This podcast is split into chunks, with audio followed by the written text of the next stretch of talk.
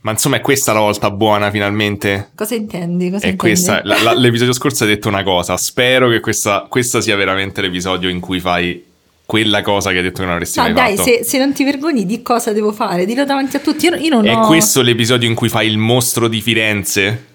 Aspetta, ho la mia arma segreta. Poppy, poppy, poppy. Elisetta?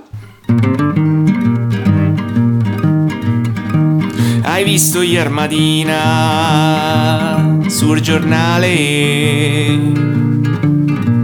Dice che hanno accoppato il sor Pasquale. C'è chi dice che la moglie gli l'alieni o i satanisti. Però è inesatto. Non ce lo spiega brivido guatto. Bentornati in questo nuovissimo e perché è sempre nuovissimo, è sempre nuovissimo È quando lo facciamo. speci- anche specialissimo. quando lo sentite voi forse non è più nuovissimo, per me è sempre nuovissimo perché è quello che sto a fare in questo momento. Ma bentornati in questo nuovissimo episodio di Brivido Coatto, l'episodio 59. Adesso ho deciso che faccio questa cosa e dico il numero dell'episodio. Ah, bravo, bravo, così non ci possono falsificare. Esatto, così è tipo le, le cose sulle banconote. Ma oggi, insomma, è un episodio speciale. Prima cosa perché Daniele non deve fare niente. Che bello, infatti questo è, eh, forse per questo sto così contento di questo nuovo Esatto. episodio. Ma oggi abbiamo un ospite speciale. Adesso racconteremo anche la, la storia di questa grande ospite, di come io ho fregato il sistema. Perché con noi c'è Elisa! Che è molto meglio dell'Elisa che avete, Elisa che avete pensato nell'introduzione. Ma lei è l'OG Elisa e oltretutto la, la prima volta che l'ho vista aveva l'eyeliner, oggi non ce l'ha ma un eyeliner spirituale, Sì, capito? sì, sì, l'eyeliner è spirituale. Prego Elisa, raccontaci di te, dici come, come- come ti abbiamo fregato, in particolare come Giulia è riuscita a scaricare su te tutto il peso di questa, di questa opera impossibile, prego. No, allora, la storia è stata abbastanza divertente perché quando è stata fatta il box delle domande in cui hanno chiesto a Giulia, ma lo farai mai il mostro di Firenze? Lei fa, ma guardate, se qualcuno si offre volontario. E io ho fatto, mi offro io, mi offro io come tributo. Ecco, appunto, sta qua. Esatto, io ero vestita come la tizia di Hunger Games con le farfalle in testa, facevo adesso! Giulia tutte le volte ti faceva fai il boss di Firenze, fa, eh, mo chiedo se me lo fa qualcuno, magari qualcuno c'ha il coraggio di farlo, sta bastarda. Questa era una che sicuramente a scuola si faceva, tipo si copiava tu, no, poi era una co- secchiona. eh, eh. no, copiavano da me, però male perché io facevo sbagliare tutti. Però insomma, eh, cioè, in realtà è la cosa che mi ha sorpreso è che si è proposta tanta gente perché volevano questo Si mostro. volevano immolare. Esatto, per me, grazie, io apprezzo molto, però Tu sei diventata praticamente un franchising sto podcast. Sì, cioè sì, è- ormai sì, è neanche- ormai sì. E poi comunque, cioè, Elisa, tu volevi fare, me l'hai detto te che un po' avevi questa cosa che ti piacerebbe fare un podcast, quindi adesso il tuo battesimo. sì, esatto. Ah, quindi stai cercando di giustificare sta cosa? No, magari scusa, lei diventa la nuova Elisa crimine vero e poi ci dà comunque ci dà una percentuale di Eh, È un franchising. Sì, diciamo che io sono abbastanza appassionata di true crime, quindi ogni tanto quando Giulia chiede i consigli io dico e poi Eh, tu sei bravissima. mi sono buttata su, neanche dici, vabbè faccio il caso, non lo so, un caso facile, una cosa simpatica, che dura un quarto d'orina. No, il mostro di Firenze, 60 anni di incubo, grazie a tutti. Ma, ma è così che bisogna fare. Questo mi ha ricordato un mio amico, Pietro, che praticamente quando andavamo tipo al, um, che era, a, a fare pattinaggio, io e Giulia c'è stato un periodo in cui Oddio. abbiamo provato a fare pattinaggio sul ghiaccio, non so perché. Non cioè, a io mi ero livello profe- fissato, no, a livello perché a livello io non sapevo professionale. pattinare. Giulia sapeva pattinare un po' e tipo mi, mi teneva praticamente per il braccio, No, io perché io- cercavo di imparare. Praticamente loro quanti avevamo? 20 anni? Sì, io ventina. ero io al centro con Daniele con la manina da una parte e Pietro con No, la però di- manina dall'altra. Di solito andavamo io e te. Poi un giorno dico a Pietro: dico, dai, ti invito pure a te, ma te sai pattinare? Lui mi ha detto no. Dico, vabbè, dai, pure io sto a imparare. Il problema è che lui arrivava e si buttava, cioè partiva, tipo, non è che tipo, sai, all'inizio sei un po' titubante, cerchi di trovare l'equilibrio. Lui prendeva, cominciava a correre e cadeva ogni due secondi. E, e quindi secondo me questa è la, la stessa cosa. Però io ho ammirato tantissimo il suo, mh, il suo approccio perché vorrei tantissimo essere una persona che si butta quando, quando pattina e sono sicuro che tu non cadrai, a differenza di Pietro. Yeah. E ci proviamo, ci proviamo perché è una storia veramente complicata, spero di non perdermi qualche pezzo. Mi scuseranno gli altri appassionati, però Vabbè, ma io tipo l'ultimo episodio ci sono rimasta, ci sono rimasta troppo male perché mi ero impegnata a fare i garretta. Mi sono comprata il, il documentario, tutte le cose, tutto a leggere, eccetera. Però c'erano proprio delle parti che mancavano, proprio centrali. E quindi sono rimasta male che nonostante il mio impegno, cioè quindi uno si può impegnare quanto vuole, qualcosa sfugge sempre. Però Sì, insomma sì. l'importante è che la storia, poi lo spirito del podcast sono le ciabatte, quindi... Esatto, tranne questo episodio perché Elisa- su Elisa abbiamo altissime aspettative. No, no, non gli dico così, povera Elisa, l'Elisa deve fare come vuole e poi se... Eh, vabbè. no, no, non è vero. Io sto già morendo d'ansia comunque, grazie per le aspettative. no, no, sto scherzando. Rimane quello che abbiamo sempre detto. Se non vi sta bene, se volete, andate dall'altra Elisa, dal- dai, dai competitor. Se volete Andare da Elisetta, cose. ce ne stanno 400.000, poi c'è il Esatto. podcast solo su Mostro di Firenze che io ho smesso di ascoltare solo perché c'era una canzone ripetuta costantemente e mi è stata troppo... È quella della sigla. Eh, fate com'è? Attenti ragazzi, no? Sì. È quella che fa Ho perduto la tramontana. L'occhio ragazzi stavi sentendo. Che tra l'altro tornerà. E avete visto pure le doti canore. È Cioè, io fantastico, non lo so. infatti. Cioè, noi, noi ci mettiamo da parte proprio. Cioè, non, Non lo so. c'è bisogno Adesso inizieremo un lungo filone che Elisa ci fa tutto. esatto. Elisa fa gli alieni per Daniele. Proprio, Elisa- proprio all'italiano, facciamo gli imprenditori italiani, capito? Le- noi le diamo la visibilità, però. Ah, Eh, giusto, la paghiamo in visibilità. Io alzo le mani. Eh. Che poi per assurdo ogni volta che vi scrivo mi scuso con Daniele perché io di paranormale non so una mazza. Dico, Giulia, c'ho 47 casi per te. Daniele, scusa, io non so niente di paranormale. Vabbè, ma non fa niente, è così che funziona il nostro podcast, di solito è così. Ma in realtà è paranormale, quindi nessuno sa niente di paranormale. Brava, brava, giusto. Mi sento molto Esatto, avanti. solo il paranormale stesso sa qualcosa, forse, paranormale. Ma non è forse il paranormale il viaggio? esatto, non la meta. Esatto. Vabbè, mi sa che se continuiamo a cazzeggiare questo episodio non finirà mai. Dobbiamo dire qualcosa? Eh, vabbè, sì, questo è Brevito 4, tanto ormai è troppo tardi, un, eh, un podcast dove ogni due settimane io racconto a Giulia un caso paranormale italiano. E racconta a Daniele Un caso un caso crime, mi ero persa. Italiano. Italiano, però in questo caso Elisa fa tutto e noi non facciamo Esatto, niente. tranne questo episodio dove io e Giulia non facciamo niente. Ah, ehm, non so se c'è- ci sarà la parte speciale oggi alla fine. Eh sì, dai, facciamo Ma una parte facciamo pure pure, un pure con. Elisa, cioè, rimaniamo un attimo e ci, ci aiuta a fare... Però non il abbiamo, cioè, abbiamo detto oh, Elisa, però Elisa eh, ci racconta di lei, che cosa fa. e Siamo dei ani- bravissimi host, stai che ani- insinuando che facciamo cagare, no? Gli, gli animali che ha, quello è un'altra cosa importante. Sì, sì, io volevo mettere subito al lavoro, prego Elisa, di- dici, raccontaci giustamente di te. Allora, le cose importantissime, importantissime, ho un cane, un Amstaff che viene dal canile, che si chiama Tyson, che ha quasi nove anni, mentre dalla mia mamma abbiamo tre gatti, due gatti di 10, Yuna e Darky, e un piccolo che ha sei anni quasi, che si chiama Crash, che io dal veterinario gli ho detto come Crash Bandicoot, guardandomi malissimo lui perché non credo abbia colto la citazione. No, come no? Cioè, de- de- vabbè, generazione probabilmente troppo avanti o troppo indietro. Vabbè, mia madre pensa che il gatto si chiama Kimuchi. Ogni volta tu Kimuchi. sì, Kimuchi. Che- E noi abbiamo deciso che Kimuchi è il, il gemello cattivo, c'è Esatto. l'altra personalità cattiva di, di Kimchi.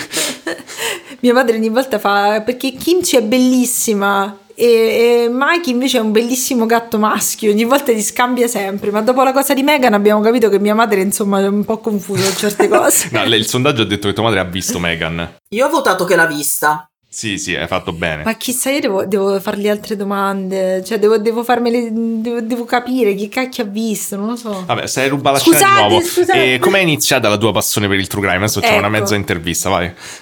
Allora, la passione per il true crime, diciamo che allora, il primo true crime a cui mi sono appassionata, il primo caso true crime è quello di Jack lo squartatore.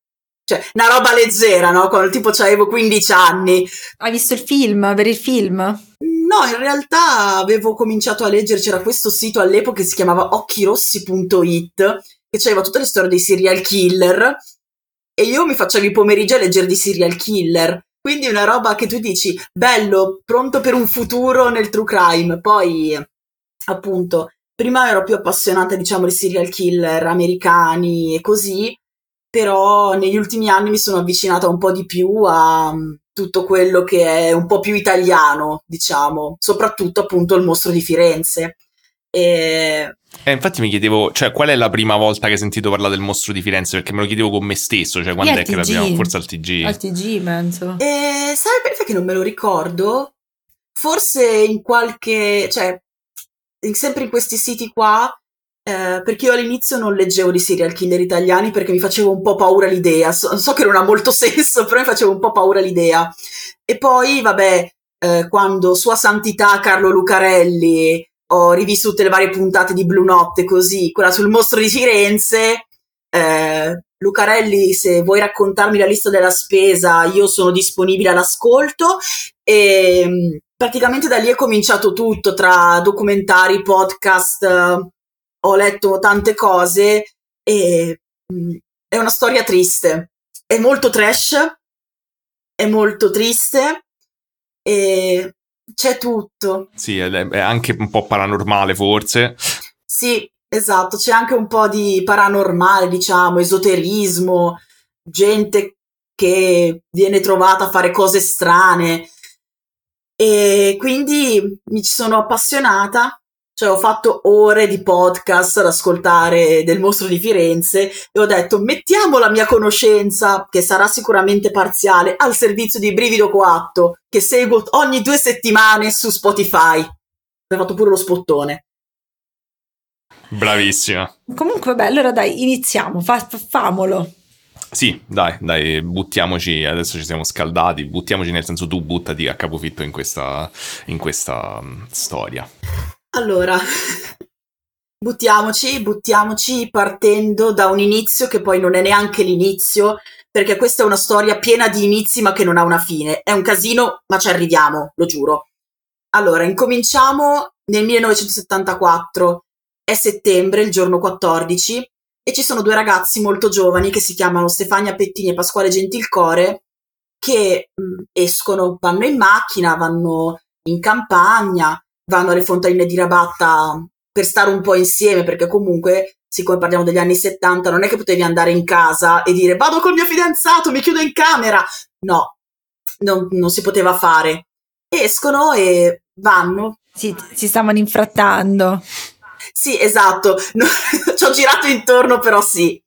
E praticamente loro appunto vengono uccisi, vengono uccisi a colpi di pistola, una pistola che ricorrerà, ricorrerà e ne sentiremo parlare ancora. È una beretta calibro 22 long rifle e quando vengono trovati i bossoli, eh, i proiettili hanno una H stampata sul fondello. E uno dice, chi mi frega? E c'entra, è importante, ne parleremo anche dopo. Ce lo ricorderemo, ce lo ricorderemo. Esatto, è come il test delle date, 74. E...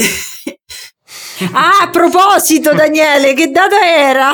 No, no, eh, no, no, era... il- Proseguiamo intanto. Non puoi interrompere il flusso? Eh, Era il, il, il 6. 14. Ah, 4, ops, vabbè. vabbè, il 14 e 6 è molto, è molto vicino È comunque. molto vicino, bravissimo. E comunque, eh, oltre ad essere stati presi a colpi di pistola, poverini, a Stefania la distruggono di coltellate, la tirano fuori dalla macchina e la distruggono di coltellate. Eh, ci sono anche altri dettagli un pochino più scabrosi che però lasciamo a Elisetta, che è quella brava. Oh, meno male, meno male. Lei che parlerà di, di- di- di cose... ass- Di, di, di coltellate e cose morbose. Ok, quindi andate un attimo, sentite e poi tornate. E poi praticamente succede questo appunto omicidio, si indaga, però non viene trovato un colpevole. Si dice peccato, poverini, eh, non si sa bene cosa è successo, si indaga, niente. Però passano sette anni. Passano sette anni e siamo arrivati nel 1981. Nel 1981 ci sono questi due ragazzi che si chiamano Carmela Denucci e Giovanni Foggi. Ok. Carmela e Giovanni stanno insieme da poco tempo, non si conoscono da tantissimo, però sono già fidanzati in casa, si, pe- si pensa al matrimonio, si parla di andare a vivere insieme, di sposarsi. E quanti, quanti anni avevano Elisa? Mm, Allora, Giovanni era un pochino più vecchio, aveva 30 anni, mentre Carmela ne aveva 21. Ah, ok. Quindi comunque già si stavano si stavano già portando avanti anche per il futuro, soprattutto Giovanni, perché a 30 anni dici voglio iniziare a mettere un po' di un po' la testa a posto, tra virgolette. E praticamente erano a cena a casa dei genitori di Carmela, si fanno la loro serata, escono, vanno via in macchina e dicono: Ma sai cosa c'è? Andiamo a stare un po' insieme, andiamo ad infrattarci. Oh. Il problema è che anche loro vengono uccisi. Sì, perché poi essendo, essendo passato tanto tempo non c'era questo ancora il senso di pericolo, no? Che stava Eh, succedendo qualcosa no. alle coppie. Magari dice, è succe- cioè, anche qui, ad esempio, se sai che è successa una cosa sette anni prima, non è che te lo ricordi. Ma poi io so che comunque sia il mostro di Firenze è quello che ha iniziato un po' la paura in generale di infrattarsi in Italia, di, di- di andare in posti bui con la macchina. Ha fatto cambiare anche molto i costumi la storia del mostro di Firenze, però ci arriveremo, anche questo è una, stori- una storia per più dopo. Appunto, dicevo che anche loro vengono uccisi. E tu dirai, come vengono uccisi? Con una pistola Beretta calibro 22, con proiettili Winchester, con l'H stampata sul fondello. E dici, caspita. Boh, nessuno collega sette anni prima. Per ora dicono, boh, prendiamo atto della cosa. Carmela si era lasciata male con il suo ex. Magari è stato lui. Quindi gli inquirenti prendono Ah, potrebbe essere una vendetta. Esatto, gli inquirenti prendono, vanno a verificare con l'ex di lei, non, non è stato lui, anzi dice no, no, figurati, cioè ci siamo lasciati male, ma non è, cioè non avrei fatto mai una cosa del genere, anche perché non è che si è limitato l'assassino a pigliarli a pistolettate, Ah, ha preso il coltello e ha fatto dei lavoracci nelle parti basse di Carmela. Ma perché no? Perché no? dato che ci stavamo, madonna mia. Cioè, una roba agghiacciante. E quindi però deve aver avuto anche mh, deve anche aver avuto molto tempo perché comunque cioè eh, ok sparare non ti sente nessuno però per fare una cosa del genere Mm. ci vuole tempo insomma cioè sapeva che poteva stare tranquillo in quella zona Esatto, conta che comunque parliamo di Mosciano di Scandicci, parliamo comunque della campagna toscana, che non è un posto, diciamo, molto affollato. Quindi avrà avuto il suo tempo e ha fatto le sue cosacce. Comincia ad esserci un brutto clima. Però il giorno dopo che vengono trovati c'è uno che al bar va a dire Oh, ma lo sai che ieri ho visto due morti ammazzati in campagna? E gli inquirenti dicono E tesoro, ma la notizia non è ancora uscita. Esatto, la notizia però non era ancora uscita. Lui ne aveva anche parlato con la moglie. E quindi gli inquirenti dicono Bella, l'abbiamo trovato. Il nostro si chiama Enzo Spalletti ed è un guardone.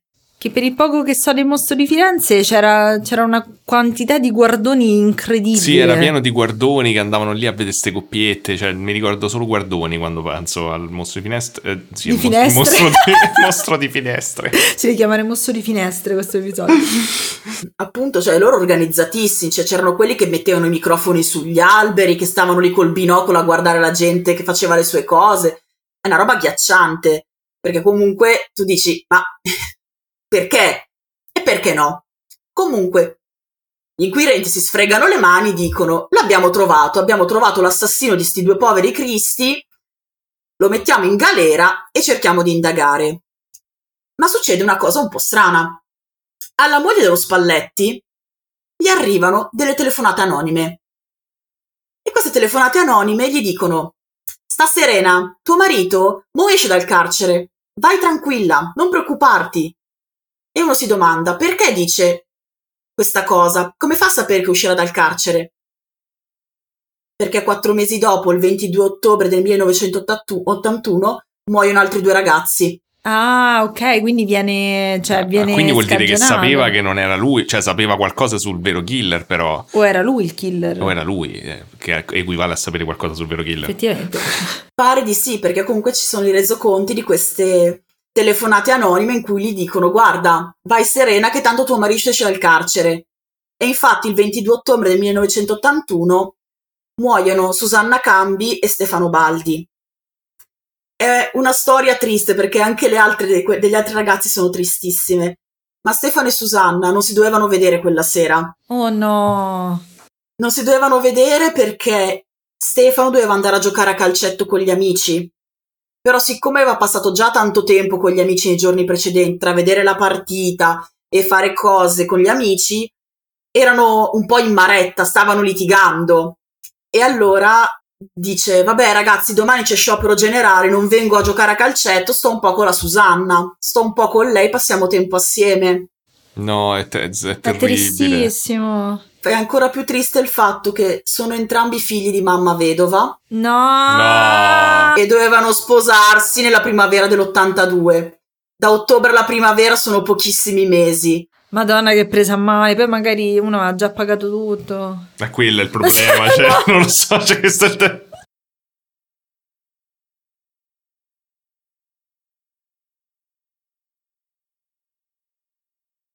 Eh, certo. Cavolo, è terribile. Poi le madri, cioè il fatto che le madri poi avevano solo loro. Eh, cosa madonna, madonna. Anche loro comunque giovanissimi, perché Susanna aveva 24 anni e Stefano ne aveva 26. Giovanissimi pure loro. E appunto succede che vengono anche loro ammazzati a colpi di pistola e Susanna subisce lo stesso trattamento che Carmela ha subito prima di lei. Quindi qualcuno che si diverte a tagliuzzare dove non dovrebbe, nelle parti basse. Però non so se ti, se ti anticipo, però effettivamente non è facile tagliuzzare, nel senso che comunque da quello che ricordo vagamente asportavano proprio delle parti, no? Quindi un po' di conoscenza medica ci doveva essere. Ma sai, la, la stessa cosa di Jack lo squartatore. Anche lì c'erano comunque delle asportazioni, delle scissioni. Però anche lì non si è mai capito se fosse un medico, un macellaio, qualcuno che comunque un minimo di conoscenza anatomica ce l'aveva. Perché comunque alla fine, se sai dove stai andando a prendere, a forza di tagliare, tiri fuori. Soprattutto sul corpo femminile, che lì c'è l'utero, Eh, Cioè, magari dai tagli capisci, però che mh, non lo so, che, che sono tagli fatti da una mano esperta. Cioè, magari che ne so, un chirurgo riesce a capire già lì se, se sei un macellaio oppure no. Cioè, alla fine il macellaio non credo abbia bisogno di tagliare in maniera così precisa. Eh, boh. Eh no, infatti, ma anche lì questa cosa delle scissioni è una cosa che non si capisce in tutta questa storia. In realtà è una, è una cosa misteriosa. Perché comunque, faccio lo spoiler, non succederà sempre. ah, Ah, ok. In questo caso è successo, è successo nell'81 a giugno, ma nel 74 Stefania è stata presa a coltellate, non le hanno asportato niente, le hanno infilato cose, ma non le hanno tolto niente. Ah, Ah, ok. Eh, stavo cercando di rimanere delicata per non entrare troppo nel, nel morbid, però purtroppo bisogna. Eh, mi sa che è un po' inevitabile comunque sia in alcuni casi in questa storia entra nel, nel, nel morboso. E tra l'altro, Giulia, grazie a questo omicidio ti posso suggerire un nuovo caso, perché un'amica di Susanna, nell'agosto dell'82, viene uccisa e non si è mai scoperto chi è che l'ha ammazzata. Si chiama Elisabetta Ciabani ed era appunto questa amica di Susanna che è stata uccisa. Ok, me la, allora me la, me la segnerò. Tu sei sempre un, un grande bacino di cose interessanti per le mie ricerche. Grazie, è troppo buona. Così una volta, mo ti tocca lavorare effettivamente a te. Dai, sì, sì, adesso mi ha dato il via, sarò più brava la prossima volta. No, dai, non dire così, che sennò poi. e appunto, poi succede che ci sono tutte queste cose strane. Il nostro guardone lo salutiamo perché scomparirà da questa storia, verrà scarcerato perché non li può aver ammazzati lui se stava in galera. Viene scarcerato e non lo vedremo mai più in questa storia.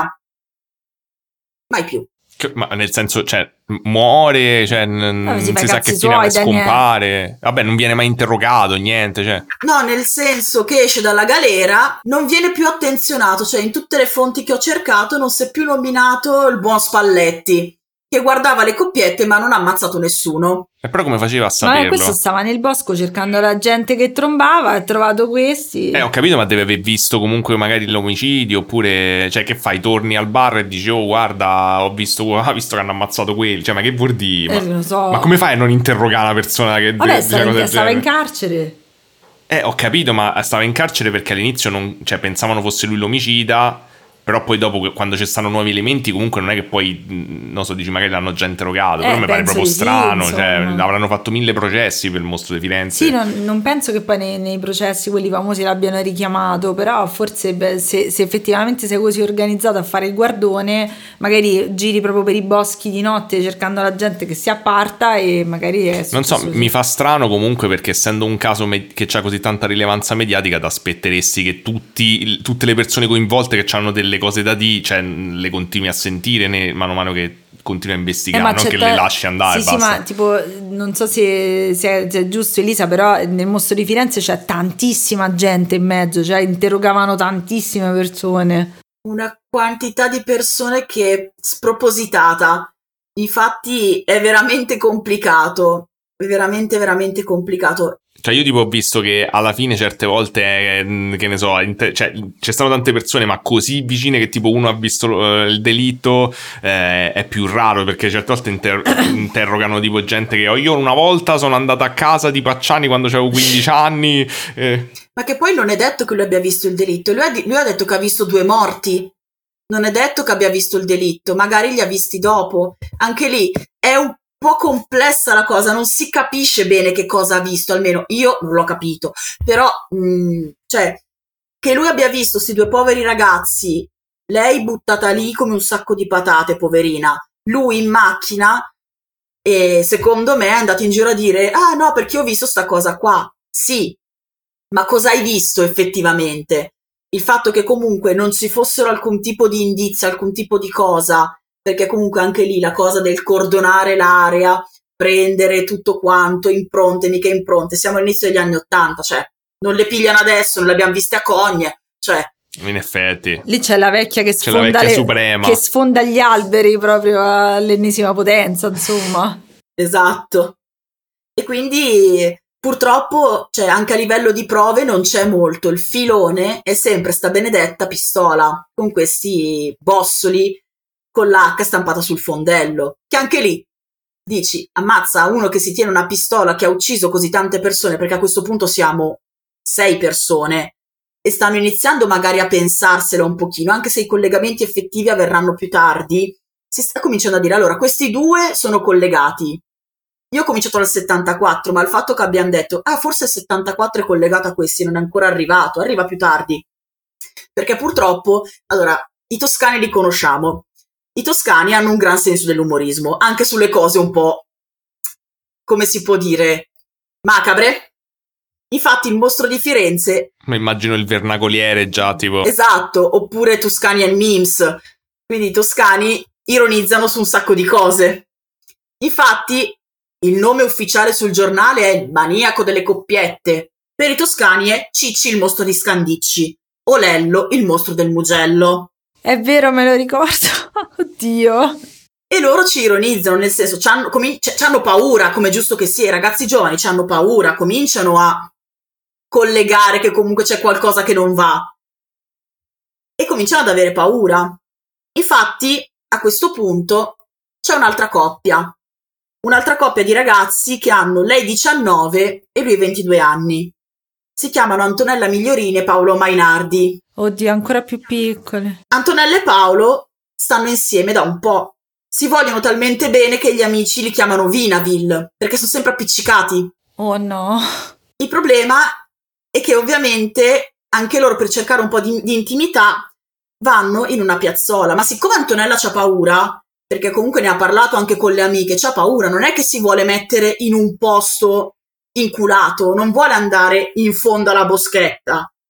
Si mettono su una piazzola a Baccaiano di Montespertoli che non è tanto lontana dalla strada. Si sentono magari un pochino più sicuri. Certo, dici, siamo, magari era pure più illuminato, non era proprio dentro il bosco protetto, insomma, in questo modo, però era meglio rischiare di essere visti che appunto di essere uccisi, immagino. Immagino di sì. Immagino.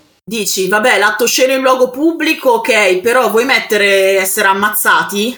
A parte che visto che era pieno di zozzoni, sto cacchio del bosco venivi visto comunque, no? Sì, infatti tanto cioè, microfoni, guardavano tutti. Cioè, cioè, i ve- vecchi coi kit da, da spie, quindi a sto punto, cioè... Infatti, infatti loro si mettono in questa piazzola che è sulla strada, ma vengono aggrediti ugualmente. E Antonella muore, ma Paolo no.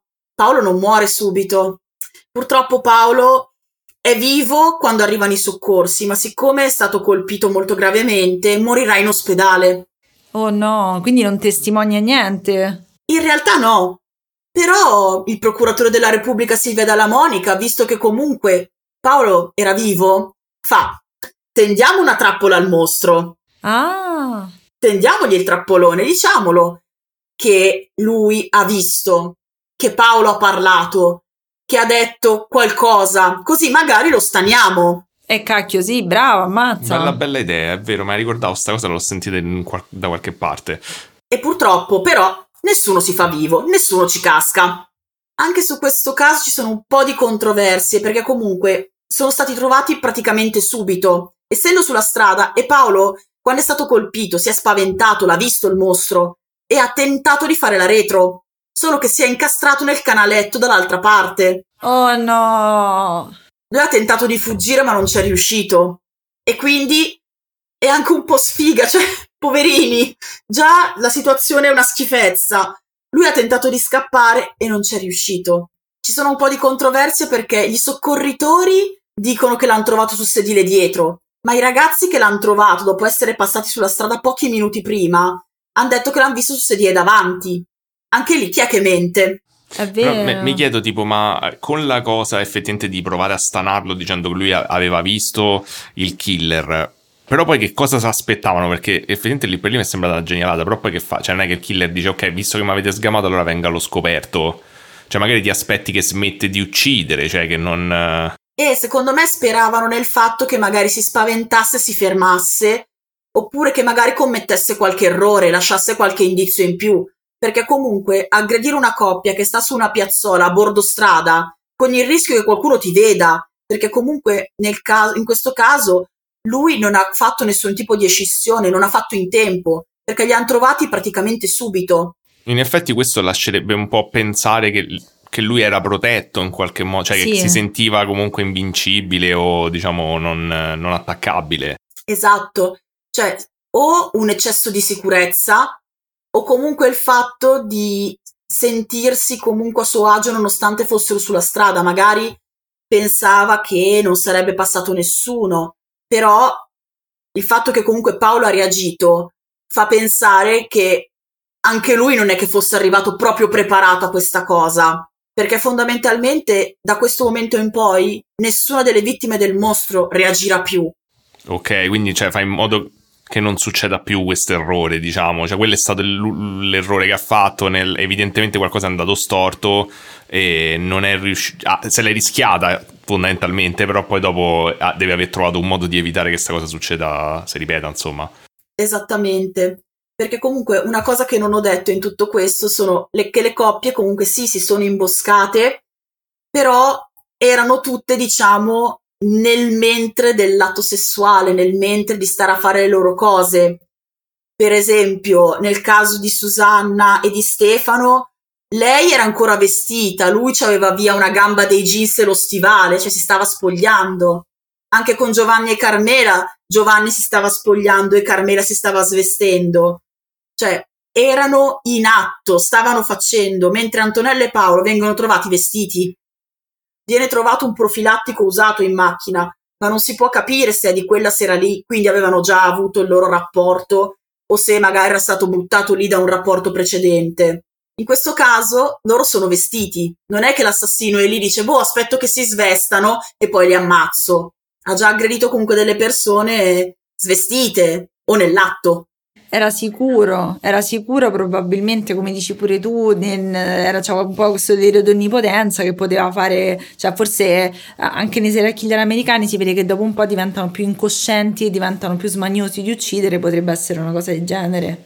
Eh sì, sembrerebbe tipo un delirio di onnipotenza, qualcosa mm. che ha detto ok, cioè prima sembrava più cauto, aspettava che loro fossero distratti magari e poi ha detto no adesso Beh, vedi, già ti sparo queste opinioni super informate Madonna. sul mostro di Firenze. Sono sicuro che nessuno ci ha mai pensato a sta cosa. Vero, vero. e comunque anche in questo caso il mostro, quando Paolo ha fatto la retromarcia per cercare di scappare, quando si è incastrato, ha sparato ai fari. Che dici, che, perché spara ai fari? Per che ragione ha? Comunque se lo sta ammazzando. È vero. Perché dovrebbe sparare ai fari? Ah, è vero, questa cosa è davvero strana. Cioè, hai una macchina incidentata in mezzo alla strada, fondamentalmente, perché se lui si è incartato in un fossetto, la macchina la vedi che è incidentata. Perché sparare ai fari? Non è che ritardi la cosa, la macchina è lì. Forse aveva paura che ti... Forse non l'aveva visto fino a quel momento in faccia e aveva paura che se nel caso in cui fosse sopravvissuto avrebbe effettivamente potuto identificarlo in qualche modo, invece dice sparo ai fari, magari... Eh sì, forse il fatto che comunque c'è stata tutta una cosa di fretta, è stato molto frettoloso tutto questo avvenimento, anche perché una macchina è passata tipo 5 minuti prima e ha visto la macchina nella piazzola, sono tornati indietro e hanno visto la macchina nel fossetto, quindi parliamo veramente di minuti. Ah, quindi abbiamo pure un riferimento temporale in un certo senso con questa cosa. Sì, esatto, che io, visto che non sono precisa, non me lo sono scritta, però parliamo di minuti. Assurdo, assurdo. Infatti c'è il fatto che i testimoni, anche in questo documentario che avevano fatto, in cui avevano intervistato uno di questi ragazzi che avevano trovato la macchina, fa, eh, secondo me il mostro era lì, era ancora lì, non poteva essersene andato. Eh, infatti, cioè, non, pure a livello temporale deve essere uno bravo a nascondersi e conosce bene la zona. Eh, non so, sì, è pazzesco, però pensare che tu sei, cioè, tu sei tornato indietro con la macchina, cioè questi che sono tornati, innanzitutto se la sono rischiata tantissimo, chiaramente, e poi probabilmente questi potevano effettivamente vedere il mostro di Firenze, o magari l'hanno visto, che ne so, dietro a una fratta e non si sono neanche resi conto di cosa stavano guardando. Da, già da, da, da, queste prime cose mi sembra una persona estremamente fortunata poi alla fine, cioè, non, sì. non è, cioè magari cioè, è anche cauto, però mi sembra già che ci ha avuto parecchia fortuna mista a questo senso pure di, di, di impunibilità comunque, di, di un po' di, essere, come si dice, sfacciato. Sì. Una cosa che stupisce in tutta questa storia del mostro di Firenze è che c'ha un culo, ma un culo che nemmeno in quattro vite io ci avrei sto culo qua.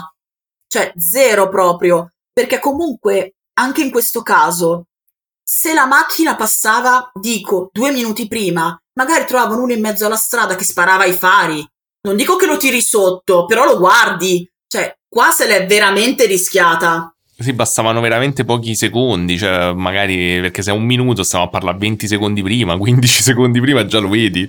Pazzesca sta cosa. E poi comunque anche il fatto che appunto Paolo ha avuto il tempo di reagire perché si è reso conto che stava succedendo qualcosa. Poverino poi gli è andata male ed è morto. Però ha reagito, ci ha provato, ha avuto l'istinto di dire ok, faccio la retro, vado via, scappo e gli è andata male, poverino. Poi, gio- cioè, comunque è piccolo, ragazzo così giovane, cioè che ha detto ok, vado, provo, faccio. Eh, vabbè, cioè, stai, cioè, che fai comunque? Lì immagino, so, questione dei momenti, cioè, stai a vivere una situazione assurda, provi a scappare, non eh, è che... Sì, cioè... Anche perché vedi la tua compagna colpita, la vedi sanguinare, non capisci se è viva o morta, tu cosa fai? Vai nel panico e cerchi di andare via, cerchi di salvare lei, cerchi di salvare te. Sono tutti giovanissimi. È una cosa che mi fa una specie tremenda, sono giovanissimi. Sì. Sì, che poi voglio dire, ok, questa cosa di appartarsi tra i giovani, come dicevi, chiaramente cioè magari eh, appunto e poi come abbiamo detto sono anche cambiate delle cose culturali poi appunto ce, ce lo dici meglio però pure io sapevo che magari la gente poi ha cominciato a, a, anche ad essere più permissiva nel far andare i ragazzi a casa piuttosto che lasciarli appunto in macchina. Ehm, però è comunque strano cioè magari ci stava proprio un target cioè magari che ne so ci saranno stati pure adulti che si appartavano eh, che ne so gli amanti. Vabbè eh, probabilmente poteva, potevano scegliere capito? Cioè nel senso c'era, c'era parecchia gente che poi effettivamente dico, magari c'aveva comunque un. Uh, come si dice nel termine quella la criminal minds per dire che uccidi proprio delle persone precise. Oddio, delle preferenze? esatto, proprio quel termine che cercavo. Aveva delle preferenze, magari. Aveva un modus sì, operandi. un target, sì, tipo, cioè comunque magari sceglieva effettivamente delle persone giovani, perché sono tutte, mi sembra di capire, intorno alla stessa età poi alla fine. Sì, più o meno, diciamo che sulle vittime più anziane ci stiamo arrivando. Per ora la vittima più anziana, tra virgolette, mettendolo tra molte virgolette, è Giovanni che aveva 30 anni al momento della morte. Giusto, giusto. Però purtroppo ne abbiamo ancora. Perché adesso facciamo un salto indietro nel tempo. Perché dopo la morte di Antonella e Paolo, a un maresciallo dei carabinieri gli viene in mente che nel 68 c'è stato un omicidio che un po' somiglia a quelli che sono già avvenuti e stanno già ricollegando, hanno già ricollegato quello del 74, ma hanno detto, ma c'è questo omicidio del 68 che è strano, che somiglia, e allora andiamo a vederlo, andiamo a vedere il fascicolo e nel fascicolo, nonostante vi sia un condannato, vengono trovati allegati i bossoli. Sono gli stessi. Bossoli Winchester con la H stappata sul fondello. Quindi è No, da c'è tanti... un condannato, quindi è pure qualcuno che è stato accusato, in... cioè che probabilmente non era lui perché stava in carcere, immagino. Ci arriveremo, anche questo. È sempre tutto complicatissimo perché a noi la semplicità ci fa schifo. Quindi facciamo un bel salto indietro nel tempo. Arriviamo al 21 agosto del 1968 e vengono uccisi in questa giornata Barbara Locci e Antonio Lobianco. Barbara ha 32 anni e Antonio ne ha 29. Ma non sono una coppia, non sono una coppia come le altre. Perché Barbara è sposata. Oddio, questo è l'unico che mi ricordo che ho studiato. Sì? Questi me li ricordo. No, io mi ricordo solo, c'erano dei tedeschi a un certo punto, però Sì, sto prendendo... E sono i prossimi. Eh, Ah, ok, ok, prego, prego. Poverini. Esatto, cioè, purtroppo c'è la lista, face- cioè, che però faremo anche il conto degli anni, perché è un continuo, un continuo, un continuo. E a questo punto abbiamo fatto il salto indietro. E loro appunto sono amanti. Barbara è sposata con eh, un, eh, un manovale, un manovale sardo come lei, che si chiama Stefano Mele. Ed è mamma, ha un bambino che si chiama Natale, detto Natalino. Oddio, è vero, sta cosa del bambino me la Sì, ricordo. adesso me la ricordo la cosa del bambino che, vabbè, non faccio spoiler, vai, che bello, eh, perché sono così contento quando mi ricordo cose di casi true crime che... Che, che anno era? È il 1981. A un certo punto è stato il 1981. Però adesso siamo nel 68. Vabbè, però a un certo punto, cioè, non ha detto adesso, ha detto che anno era. All'epoca, nel Daniele, ma- 1981 era il Ma te 1981. come hai fatto a fare la maturità? Cioè, i tuoi genitori hanno sborsato i soldi. tu hai assistito alla mia maturità, tu me lo dovresti dire perché anch'io ho dei dubbi Ma su quello ho avuto una paura quando hai fatto la maturità perché non hai studiato un cazzo. Zero, Però avevi quella faccia da ragazzo pulito che sa tutto che ti ha salvato la vita. Ma però, però me ne sono uscito decente, mi pare. Quanto ho preso? 80 82, tipo. Vabbè, dai. Io oh. ho preso 100. Vabbè, ti sei secchiona, vai. Io 80. Eh, vedi, dai. Ma Allora, ti senti figo? ma sono contento, non ho studiato, ho, ho fregato il sistema comunque. Eh, ma prego, scusa. Scusate, mi sono persa. Eccoci qua. Natalino, il bambino. Perché in tutto questo, con la Barbara e l'Antonio morti in macchina, sul sedile dietro c'è il bambino. Era questo che mi ha traumatizzata per sempre. Loro sono andati in camporella col bambino dietro. Non lo so, cioè, c- ci sono molte cose sbagliate in questa Forse cosa. inconsciamente quando prima ho detto degli amanti che comunque sia adulti che si appartano, forse mi ricordavo sta cosa perché è strano che poi è successa subito dopo. Però sì, e comunque cioè, per favore, cioè i figli lasciateli a qualcuno, no? Eh, ma perché il papà era casamalato. Eh, Ah. ho capito, trattenete i vostri istinti E dire, almeno. stiamo litigando. Eh, ma lei era la Queen Bee, la Beyoncé dei- della Toscana. No, seriamente, perché lei era detta la peregina, visto che aveva tutto un giro di amanti che venivano presentati come zii al bambino per non dover stargli a spiegare che la mamma aveva gli amanti. Sono tutti zii. Povero bambino, cioè... Infatti, sto bambino che ha sei anni e quando si sveglia dice: Caspita, che è successo? Ma anche lì quello che succede proprio chiaro non è. Perché lui si ritrova davanti a un casale a due chilometri di distanza da dove c'è la macchina, Eh... citofona, in un citofono che è troppo alto per la sua età, perché lui comunque ha sei anni. Oh mio Dio. E praticamente al contadino che alle due di notte tira fuori la testa e dice: Ma chi è che rompe le balle? Dice che la mamma e lo zio sono morti in macchina e il suo papà è a casa malato. Fammi entrare che sono, c'ho sonno e sono stanco. Madonna che bambino... Ma come fammi entrare che c'ho sonno e sono stanco? Vabbè, sarà stata una reazione di shock, immagino. Eh, ma anche lì non è chiaro cosa è successo perché a un certo punto lui dice che è stato portato in braccio da questa persona che per farlo stare tranquillo gli cantava la tramontana, la famosa canzone che crea tutti i traumi a chiunque ascolti oltre un tot la storia del mostro di Firenze perché ti entra in testa e non esce mai più. E praticamente a questo punto dici chi potrebbe essere stato ad averla ammazzata, questa donna che aveva tanti amanti? Stiamo comunque parlando del 1968 e ne- come nel più classico dei casi eh, il eh, marito è il primo che viene attenzionato, il signor Stefano Mele. Praticamente il signor Stefano Mele, quando gli viene comunicato che la moglie è stata trovata morta, lui in primis gli citofono all'appartamento sbagliato, cioè citofonano ai vicini invece che a lui ed esce lui. Non si è preoccupato del bambino, della moglie. Era lì che aspettava al varco e qualcuno gli citofonasse dicendogli: Oh, tua moglie è morta. Oddio, effettivamente se lei si, trombava tipo 200 persone, forse... E va bene che ti aspetti che muore. Vabbè, no, ma dico, magari uno diventa geloso dell'altro, diventa geloso dell'altro, c'è più probabilità. Di cosa? Di, di, Ah, di, che- di eh, omicidio, vabbè, mm, non lo so, cioè, non mi sembra un po' tirata. però Scusa se mi permetto. però effettivamente, scusa, se stai svegliato di notte senza il bambino, con la moglie che mancava, forse si aspettava che fosse successo qualcosa. Può darsi. Certo, eh, ormai cioè, in questa situazione sei sospettoso di qualunque cosa, poi a, a Eh. posteriori. E praticamente allora i poliziotti sono lì, dicono: Ascolta, Stefano, facciamo il test della polvere da sparo. Mm? Ti va? Facciamo il test della polvere da sparo. E praticamente gli fanno il test e risulta positivo. Il problema è che gli inquirenti, quando gli schiaffano in mano una pistola, vedono che lui non è proprio capace di maneggiarla. E dicono: Boh, Cosa è successo? Non si capisce, però lui confessa, a un certo punto confessa, dice no, non sono stato io, l'ho ammazzata io e tutto quanto perché comunque mia moglie mi tradiva di qua e di là.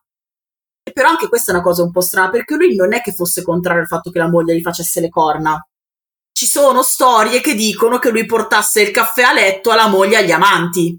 Quindi era Ma tipo una coppia aperta. È una sorta di coppia aperta? Sì, anche perché lui era molto più vecchio di lei, lei comunque, pur non essendo, riporto quello che dicono le fonti, pur non essendo particolarmente piacente, comunque pare che avesse i suoi talenti. E quindi le piacesse frequentare gli uomini. Mi piace che le fonti si sono espresse in merito. Noi siamo sempre per lo slut shaming, no? In tutto questo. No, non è vero, scherziamo. Nell'81, eh, quando, che a un certo punto comunque è stato l'81, queste cose erano molto più sdoganate. Certo, purtroppo. pensa se fosse stato il 68. Sì, sì, il 68, però le fonti non sappiamo, io penso siano più verso l'81 queste fonti di cui parla Elisa. Ah, certo, certo. Più o meno, dai, facciamo così. 16 anni più, 16 anni meno. Sì, sì, come ho detto prima, non... Infatti per te ieri era 16 anni, noi siamo insieme da pochissimo perché era 16 anni fa. Infatti a volte mi sbaglio, come sai. E poi appunto, tornando al nostro Stefano Mele, che pare che non sia granché capace di sparare, torniamo a pensare al fatto che comunque di solito le pistole che ammazzano non è che passano di mano. Dici, questa pistola che ha ucciso nel 68 con gli stessi bossoli, che ha ucciso altre quattro volte negli anni, tra gli anni 70 e gli anni 80, non è passata di mano, è difficile che una pistola che ammazza passi di mano. Quindi bisogna cercare i complici di Mele, che pure se adesso lui sta in carcere perché comunque viene condannato a 16 anni e rotti di carcere, nella sentenza si parla di una possibile correità. Poi è bello che fanno per sicurezza te do 16 anni di carcere, poi vediamo Eh, se ma infatti sei scusa, come te. 16 anni di carcere non sapeva sparare, ma cioè poi il guanto non ho capito, era positivo? Sì, il guanto era positivo. Ah, quindi era positivo, ma Sì, sì, il guanto era positivo. Beh, però mi insegnano le varie serie TV con i morti ammazzati che quando tu spari le particelle viaggiano. Non è che è positivo soltanto chi spara, ma magari anche chi gli sta di fianco. E questo ci porta all'inizio della pista sarda. Oddio, me la ricordo la pista sarda vagamente. bello, sembra che siamo a scuola. ho detto, Eh, così, questo eh, l'ho studiato! Lo so, lo so. e iniziamo appunto con la storia della pista sarda. Perché comunque Barbara, tra i vari amanti che aveva, aveva rapporti con questi due fratelli che si chiamavano Salvatore e Francesco Vinci, che proprio stinchi di santo non erano, dato che pare avessero anche legami con l'anonima sarda. Salvatore, tra l'altro, aveva una moglie che si chiamava Barbara anche lui. Questa Barbara aveva un amante che si chiamava Antonio. E praticamente questa Barbara si era suicidata, e sto facendo le virgolette con le dita, perché praticamente era stata trovata morta eh, soffocata da del gas, solo che praticamente tipo mezz'ora prima era andata a scaldare il latte del figlio alla, alla casetta di fianco, perché non aveva più gas in casa, e quindi 2 più 2 in questo caso fa 7. Ma eh, ok. E Salvatore in questo caso praticamente in questo momento è ancora un vedovo affranto, tra virgolette, perché comunque frequenta già un'altra donna, ha avuto altri figli e tutto. Però, sempre per cercarlo di incastrare nella storia del mostro di Firenze, poi verrà processato per questo suicidio negli anni Ottanta. Risulterà comunque un suicidio, ma va bene. Quello che ci interessa, più che Salvatore in questo caso, è Francesco Vinci, il fratello erano appunto entrambi amanti della, della nostra Barbara Locci. Boh, ma a me, fare, a me farebbe un po' ansia, non lo so. Cioè, se tu avessi un fratello e entrambi avete la stessa amante, non ti fa strano? Sì, mi farebbe davvero. Non ho un fratello, ma penso mi farebbe, mi farebbe molto strano. strano. Tu, Elisa, che hai fratelli? Sì, ho un fratello più piccolo. Eh, ti farebbe strano avere la stessa amante, non lo so. Grazie per gli incubi, sì. E stavo dicendo, adesso mi, perché io mi incarto di continuo. No. Scusa, questo è il nostro stile di podcasting dove interrompiamo. No, no, no, ma cioè, nel senso, io non so che cosa sto facendo, sto improvvisando. Quindi. Ma sei andata, sei andata benissimo e molto, finora molto meglio di quanto realtà, avremmo mai fatto noi. Noi neanche sappiamo cosa stiamo facendo. No, noi non sappiamo che stiamo facendo da 59 episodi, quindi vai tranquilla. no, dai, non è vero, siete bravissimi. No, stai andando alla grande, sei stata bravissima. Io sono molto intrippato, vai, vai, anch'io, continua anch'io. pure. Se hai intrippato Daniele vuol dire che sei andata benissimo. Meno male. Fiu, fiu. Allora, torniamo ai nostri sardi, torniamo alla pista sarda, torniamo a Francesco Vinci, che praticamente sia lui che il fratello vengono nominati da Mele col fatto che sì, beh, in effetti quando ho ammazzato mia moglie c'erano anche loro, c'era anche Francesco, anzi, è Francesco che ha sparato. Quindi parte tutto il trip di indaghiamo il signor Francesco Vinci. Quando viene attenzionato dalle forze dell'ordine, questo fa come gli abitanti della valle, si leva dalle palle e praticamente verrà recuperato più avanti, verrà arrestato e diciamo sei il mostro di Firenze. Ok? Bella così, gli inquirenti si danno un sacco di pacche sulla spalla e dicono bella, mostro preso, forse ce l'abbiamo fatta. E invece no. Madonna. Non so perché c'avevo il sospetto. ma, ma, è tipo ci stanno 200 persone che fanno sei tu il mostro di Firenze? Tutti sì, sì sono io no. il mostro di Firenze. Fa la, la sera non mi addormento sempre con la televisione accesa. Il mio lavoro comprende sparare alle persone. sì, sono io. Vabbè, scusate. È tipo i soliti ignoti della bassa Toscana. Infatti, dopo che il nostro Francesco Vinci si fa 13 mesi di carcere, gli inquirenti dicono: Caspita, non può essere lui il mostro di Firenze. E noi tutti ci domandiamo: e perché mai? Perché il 9 settembre del 1983 il mostro uccide a Giogoli. Però è comodissimo, non fa altro che scagionare persone. Infatti mi sto a chiedere, se tu fai tipo gli omicidi in due, cioè, ah, tipo sì, così sì. ti scagionano, sai, l'hanno già fatto. Sì, in America succede sempre che magari ammazzano C'è un complice fuori, e no? si scagionano. Eh sì, perché tu dici io sono andato in prigione e non può essere lui, quindi ti rilasciano, poi tu fai l'omicidio mentre quello, il sospetto sta in prigione. E... Vabbè, vi ho appena spiegato come, come, come fare omicidi. Perfetto. Prego. La serie dell'omicidio perfetto. E allora, nel 1983, appunto il 9 settembre, ci sono questi due ragazzi che si chiamano Horst Wilhelm Mayer and, e Jens Uwe Rüsch e sono tedeschi. Sono in vacanza in Toscana con il loro bel furgoncino Volkswagen e si sono parcheggiati appunto a Giogoli vicino a questa villa in cui praticamente, eh, praticamente sono lì e si mettono tranquilli a dormire, belli sereni, dicono vabbè ci stiamo facendo il nostro tour della Toscana, fighissimo, ci mettiamo a dormire, buonanotte non si sveglieranno più perché il mostro li ucciderà mentre dormono. Quindi in questo caso, come dicevamo prima, il mostro ha eliminato la possibilità di reagire. Sì, poi non c'era il fatto che sta- stavano interlazzando. Eh, io mi ricordo che c'era qualcosa forse sull'interlazzamento, c'erano no, delle riviste. La, I capelli lunghi, se mi ricordo delle, Ah, i capelli lunghi forse da dietro. È complicato perché uno dei due ragazzi aveva i capelli lunghi biondi. C'è tutta la storia del l'ha scambiata per una donna. Ora ci sono anche tutta una serie di teorie, una, questa qua viene anche spiegata nel podcast che si chiama Nessuno, che è molto bello su questa storia, molto triste anche, perché ecco qua c'è proprio un bagno d'allegria in tutta questa cosa. C'è la possibilità che l'assassino in realtà non si sia sbagliato, perché comunque pur avendo i capelli lunghi, alcune fonti dicono che non li aveva così lunghi come le foto che sono state divulgate poi sui dei documenti d'identità. Erano lunghi, sì, ma non così lunghi. E poi anche il fatto che appunto, come diceva Daniele, ci sono state delle riviste pornografiche omosessuali al di fuori del furgone trovate tagliate, uno fa, cioè, si può pensare che potessero essere una coppia come che no. Non è una coppia, cioè, secondo me è importante tra virgolette, nel senso, alla fine hanno fatto una finaccia pure loro, che fossero omosessuali o che fossero solo amici. Che sia stato un errore, che sia stata una scelta consapevole, Certo, diciamo che è rilevante solo da, dal punto di vista del, del, modus operandi, forse, però cioè, in effetti non so quanto ti può aiutare. Esatto, è rilevante dal fatto che in questo caso non ci sono eccezioni e siamo a due casi, diciamo tre, includendo quello del 68, in cui la donna non viene mutilata. Perché in questo caso una donna non c'è.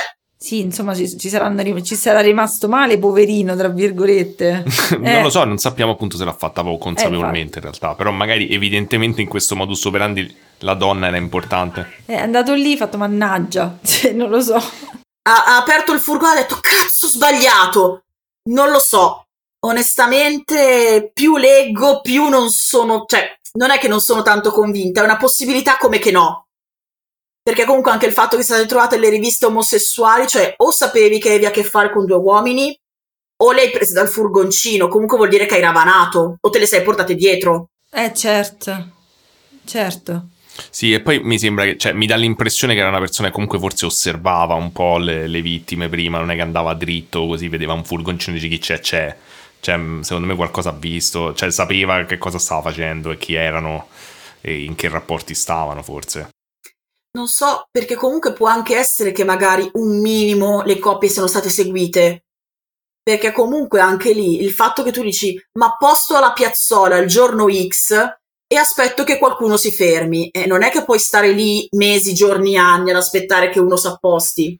Eh, capito. Eh, poi questi erano pure vicino a una villa, hai detto, quindi effettivamente lì era ancora più sospetto se cioè, poi non, io da quello che mi ricordo è che i ragazzi tedeschi non sapevano niente del mostro di Firenze, quindi sono stati, tra virgolette, più tranquilli a mettersi in una zona un po' più boschiva, insomma. Esatto, anche perché comunque le, cioè, tutti i vari spot dell'occhio ragazzi con eh, la canzoncina Ma la notte no, che tuttora a me fanno venire un'ansia della Madonna, ogni documentario che lo fa vedere, a me fa venire l'angoscia. Uh, praticamente magari, anche se avevano il, il messaggio in tedesco, in francese, in inglese, magari uno arriva che ne sa, magari erano in Toscana da poco, onestamente questa informazione non ce l'ho. Però anche lì, poverini, loro vengono trovati, oltretutto, dato non tanto fan, dal custode della villa che è un signore tedesco perché lui ha visto il furgoncino targato Germania e fa ah che bello andiamo a salutare i miei connazionali Oh no! Ma no, ma che giornata di merda proprio! Madonna. E posso garantirvi che peggiorerà ulteriormente! E... che bello, non c'è mai fine in questa storia. Al peggio. Un altro dato che può sembrare banale, ma che magari tornerà più tardi, è che il fatto che ci sono le perizie balistiche che dicono i colpi sul, fu- sul furgoncino Volkswagen sono stati sparati a circa un metro e trenta da terra. Il che vuol dire che per la posizione che deve aver assunto l'assassino, l'assassino potrebbe essere alto circa un metro e ottanta. Potrebbe. Oddio, io per un attimo ho pensato è stato il bambino, è stato il bambino 30, cresciuto, bastardo. Invece no. Scusa, avevo risolto il mostro di Firenze nella mia mente. Però purtroppo al peggio non c'è mai fine e stiamo continuando verso una china tremenda perché ci stiamo avvicinando a quelli che adesso comunque sono gli omicidi più efferati del mostro di Firenze. Oddio, figurati un po'. Madonna. E adesso siamo al fatto che, allora, non è Stefano Mele perché sta al gabbio, non è Francesco Vinci perché sta al gabbio pure lui. E quindi, se noi stiamo seguendo la pista sarda, chi potrà mai essere il nostro mostro di Firenze? andiamo a indiziare Giovanni Mele, il fratello di Stefano, e Pietro Mucciarini, il cognato di Giovanni Mele, quindi tutto in famiglia. Non so, mi sembra un, un po' un arrampicarsi sugli specchi. Eh, perché si basa molto anche sul fatto che Stefano Mele fa delle rivelazioni in cui dice ah mio fratello ha partecipato all'omicidio di mia moglie, mio cognato ha partecipato all'omicidio di mia moglie, c'erano alcuni indizi materiali come il fatto che Giovanni Mele avesse un bisturi che si dice magari il bisturi è servito per le scissioni, per le accoltellate, e loro quindi si fanno i loro belli otto mesi di carcere. E mi direte, perché otto mesi di carcere? Vediamo se la risposta la sappiamo. Perché c'è un altro omicidio! Brava! Cioè, praticamente tutta, tu, tutta Firenze si è fatta mesi di carcere. Sì, Hanno perché- arrestato tutti, almeno otto mesi di carcere a testa si sono fatti. Praticamente tutti i sardi di Firenze sì, si sono fatti un po' di, di- di mesi di carcere. Tutti quelli della famiglia Mele almeno, tutti quelli collegati alla famiglia Mele. Chissà che Natali felici in tutto questo. E praticamente appunto dopo che loro si sono fatti otto bei mesi di galera con l'accusa di essere gli autori degli omicidi, verranno scarcerati, uscendo definitivamente dall'inchiesta, perché nel 1984, mentre loro stavano in galera, il 29 luglio vengono assassinati Pia Gilda Rontini e Claudio Stefanacci.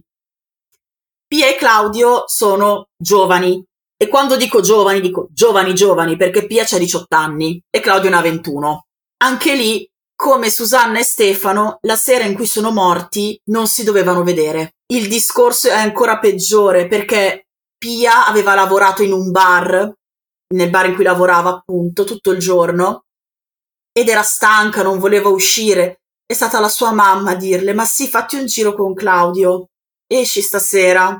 No! Ma no, signora! Madonna, che poi una cosa che avevo sentito è che effettivamente, cioè, nel- nei volantini che davano sul mostro di Firenze dicevano, regà, fatevi ritrombare a casa i vostri figli. E Eh, infatti dicevo c'erano prima, le sì. interviste che dicevano, a noi ci faceva strano che facevamo tipo, va bene, allora andiamo un attimo al cinema e, e dovevi lasciarli lì, però era più sicuro perché effettivamente, cioè, mi, mi sa tanto presente tipo di, di Giappone che hanno i love hotel, no? Lì sono Mm, più mm, organizzati, cioè in Giappone se vuoi avere rapporti vai in questi hotel a ore. Beh, per altri paghi. motivi, per Sì, però- gli amanti Sì, principalmente. però tipo capito effettivamente lì dove- dovevi dire ai genitori che magari erano anche un po' retrogradi, guardate che eh, non potete trattenere di avere rapporti, più che farli uccidere, fa- chiudete in occhio, infatti è, è assurda questa cosa. Esatto, ma anche perché si trovavano per dire nelle piazzole, nelle piazze, si mettevano i giornali, si mettevano tutte le macchine in fila e stavano lì a- ad appartarsi in tutte le macchinate uno vicino agli altri. I genitori dicevano, come dicevi tu, ciao, vado al cinema a vedere il terzo film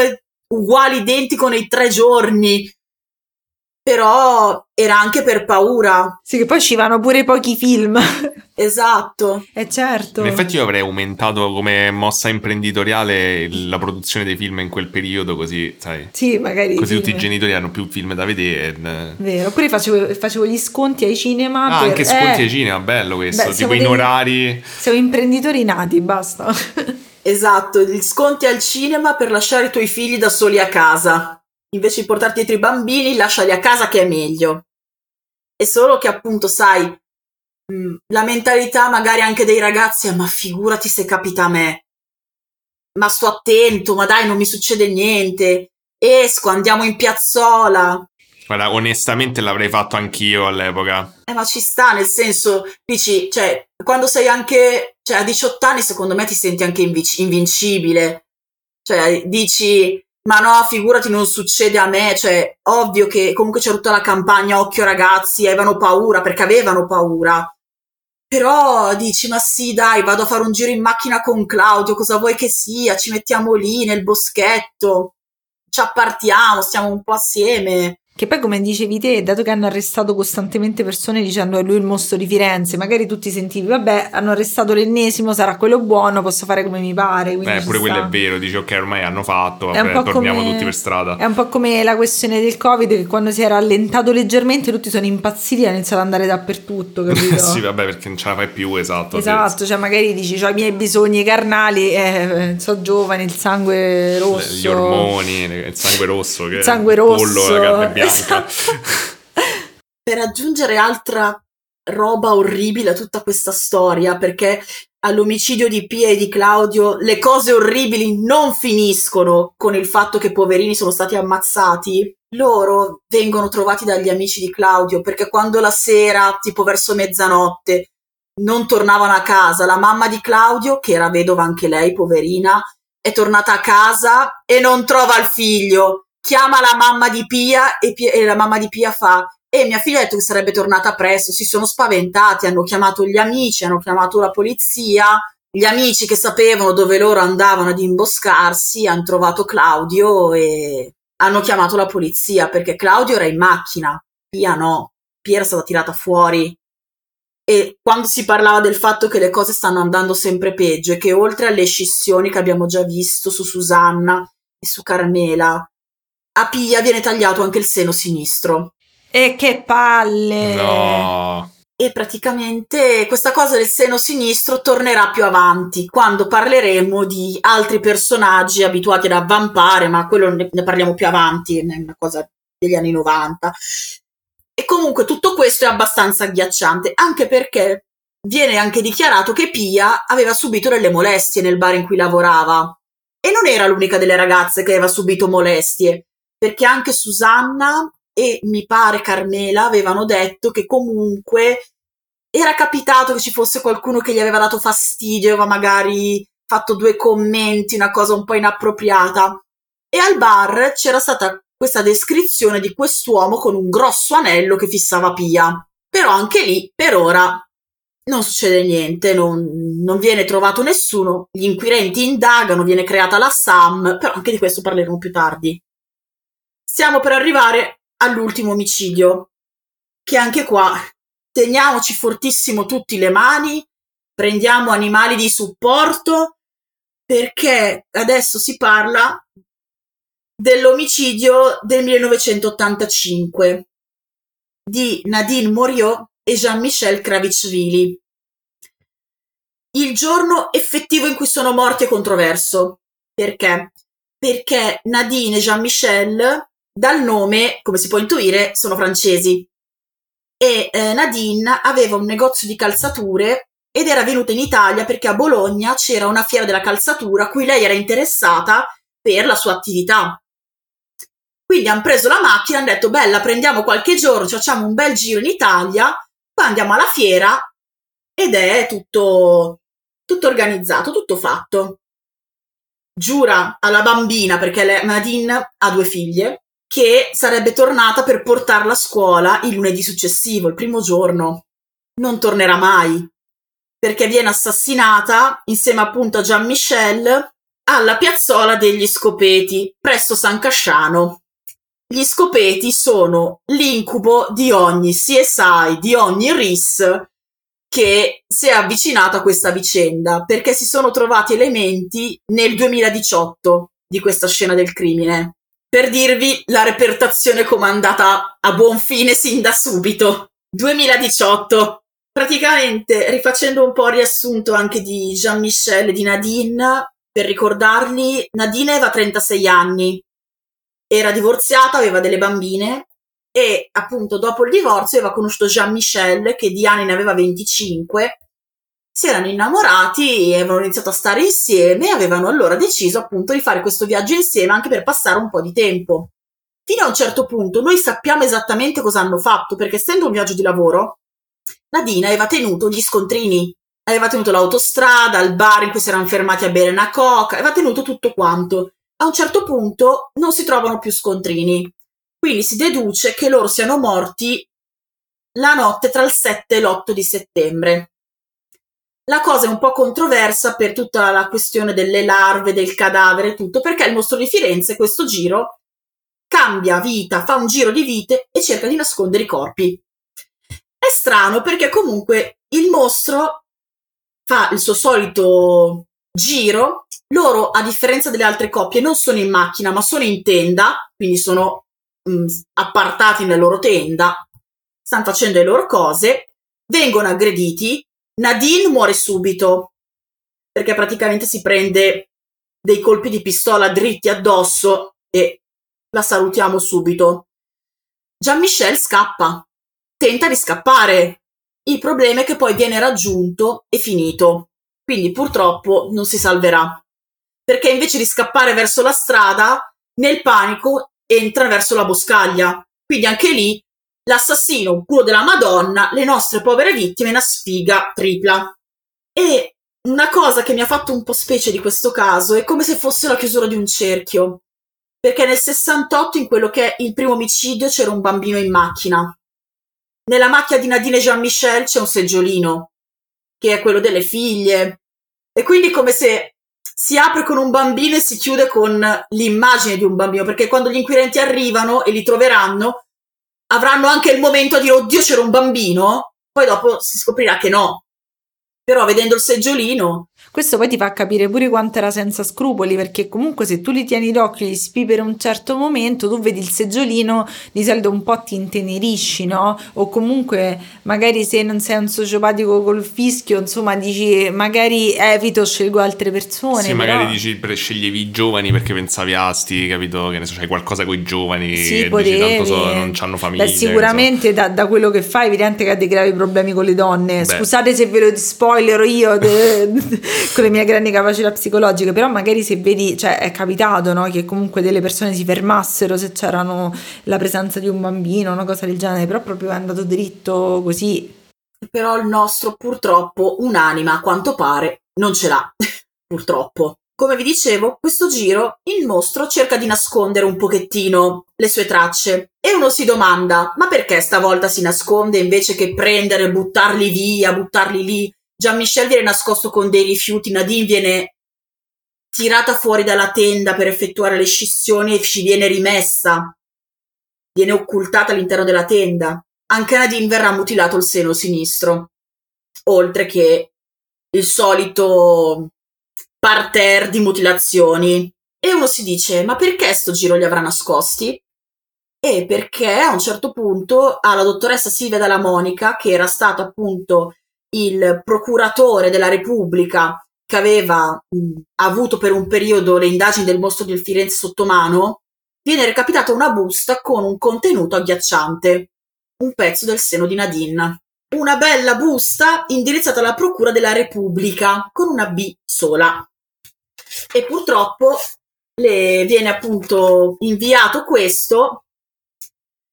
Gli inquirenti sono lì che dicono: Porca miseria, ma cosa possiamo fare, C'è, ci sono i vari protocolli, ci sono le cose che per dire se uno non torna a casa entro la mezzanotte si avviano tutti i protocolli, panico totale perché comunque anche qui è un omicidio molto efferato.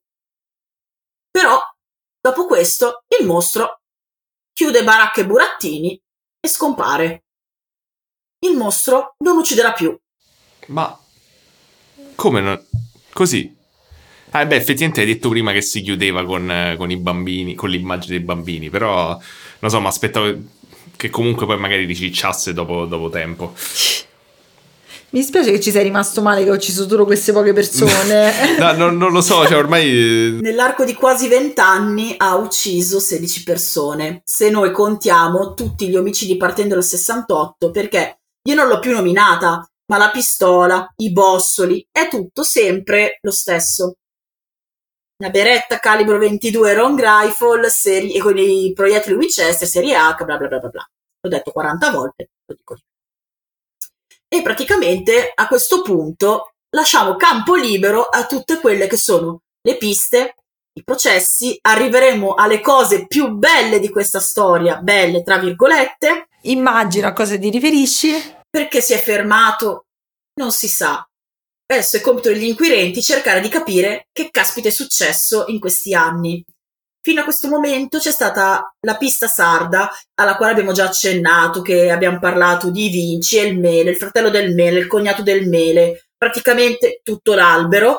Abbiamo la um, pista sarda che sta continuando a essere comunque toccata, perché comunque il dottor Vigna ci crede moltissimo a questa pista sarda, perché come abbiamo detto prima, il fatto che la pistola difficilmente sia passata di mano, fa propendere per il fatto che sia rimasto tutto in questo nucleo. Però alla fine a me qui mi viene la domanda, cioè, siamo sicuri che la pistola non può passare di mano? Cioè, alla fine è vero, intuitivamente non succede spesso, però che cosa, qual è l'impedimento effettivamente per passare sta pistola di mano? e che si dice nelle varie fonti, ho comunque trovato, letto, che è difficile che una pistola che ha ucciso, che comunque ha un marchio, perché se sono rimasti dei bossoli in giro, questa pistola ha un marchio, passi di mano sempre per fare altri atti delittuosi. Il problema è che comunque... Sì, è, è rischioso se io ti do la pistola, cioè io so che... No, no, no, io, ah, ok, ho capito che intendete, cioè se diciamo la vendi tipo a qualcuno... Eh, no, non lo farei io, mai. io mi immaginavo più che tipo magari questo è un gruppo di persone che uccide tutti con la stessa arma, che ne so. Però è troppo simile. Eh no, perché il problema è che i, i bossoli, sempre Winchester, H e tutto quello che vuoi, però il fatto che vengono collegati tutti uguali, che ogni pistola ha la sua impronta digitale, quando il proiettile passa nella canna, il proiettile viene graffiato in una certa maniera. Hanno confrontato tutti i vari graffi e sono sempre gli stessi, quindi la pistola che ha sparato, una è. E purtroppo ha ammazzato 16 persone. Se io me ne voglio disfare, la butto, non è che la vendo. No, capito? no, io non dico venderla, io dico che però magari tu dici, cioè uno dice il mostro di Firenze è una persona sola, magari so 15 persone che si passano l'arma eh, di mano in mano e lo dico solo perché spiegherebbe perché questi continuano ad arrestarli ma poi succedono altri delitti e quindi li, li scarcerano, però non c'è nessuna per ora, secondo me, eh, come di forte prova del fatto che è una sola persona potrebbe essere, cioè l'unica cosa che ti fa pen- l'unica cosa che sappiamo è che la stessa arma è stata usata per tutti, ma potrebbe non essere una persona sola. Tiè, agli inquirenti gli lascio quest'altra cosa, tiè, prego. Esatto. E poi vi faccio vi faccio venire il dubbio e se la pistola fosse stata rubata? Cioè, Ah, magari l'hanno rubata alle persone della famiglia sarda e poi l'hanno continuata a usare. Cioè, perché Eh, effettivamente da noi mm. non è facile. Cioè, il fuci- è più facile avere un fucile che avere una pistola, io credo, in Italia. Beh, in realtà pure in America è così. Cioè, Sì, tipo, sì, ad, ad esempio, no, proprio i fucili tipo d'assalto, mi pare che tipo nello stato, a me sta cosa mi ha stupito, che a New York, eh, nello stato di New York tu puoi avere, senza, mi pare, un'attesa, eh, i fucili, ma non puoi prendere le pistole, per le pistole ci stanno molti più controlli, perché comunque il fucile non lo puoi nascondere, cioè se non puoi andare per strada con un fucile nascosto sotto al giaccone. Effettivamente. La pistola invece te la puoi nascondere e ci puoi molto più facilmente andare in giro ad uccidere qualcuno. Vabbè, secondo me questi ragionamenti si- li, li facciamo perché abbiamo paura di quello che viene dopo, Sì, ma dobbiamo sto essere cercando forti. di ritardare, va bene, comunque prego, sì. Esatto, stiamo cercando di ritardare l'inevitabile. Purtroppo. Però, appunto, la pista sarda, diciamo che finisce qui, tra virgolette, perché comunque tutto il percorso che viene fatto negli anni Ottanta, nel mentre che avvengono i vari omicidi, rimane il filone principale fino a quando nell'89 decidono che no, la pista sarda non va più seguita perché comunque vengono fuori nuovi elementi di cui parleremo più tardi e tutto il fatto che comunque il mostro aveva praticamente sempre continuato ad uccidere mentre i vari indagati di questa pista erano in galera. Quindi dici, finito tutto l'albero della famiglia Mele, abbiamo finito i sardi. Oltretutto, Francesco Vinci, quello che avevamo attenzionato prima dell'omicidio dell'83, anche lui non è che fa una fine morendo sereno e tranquillo di vecchiaia nel suo letto.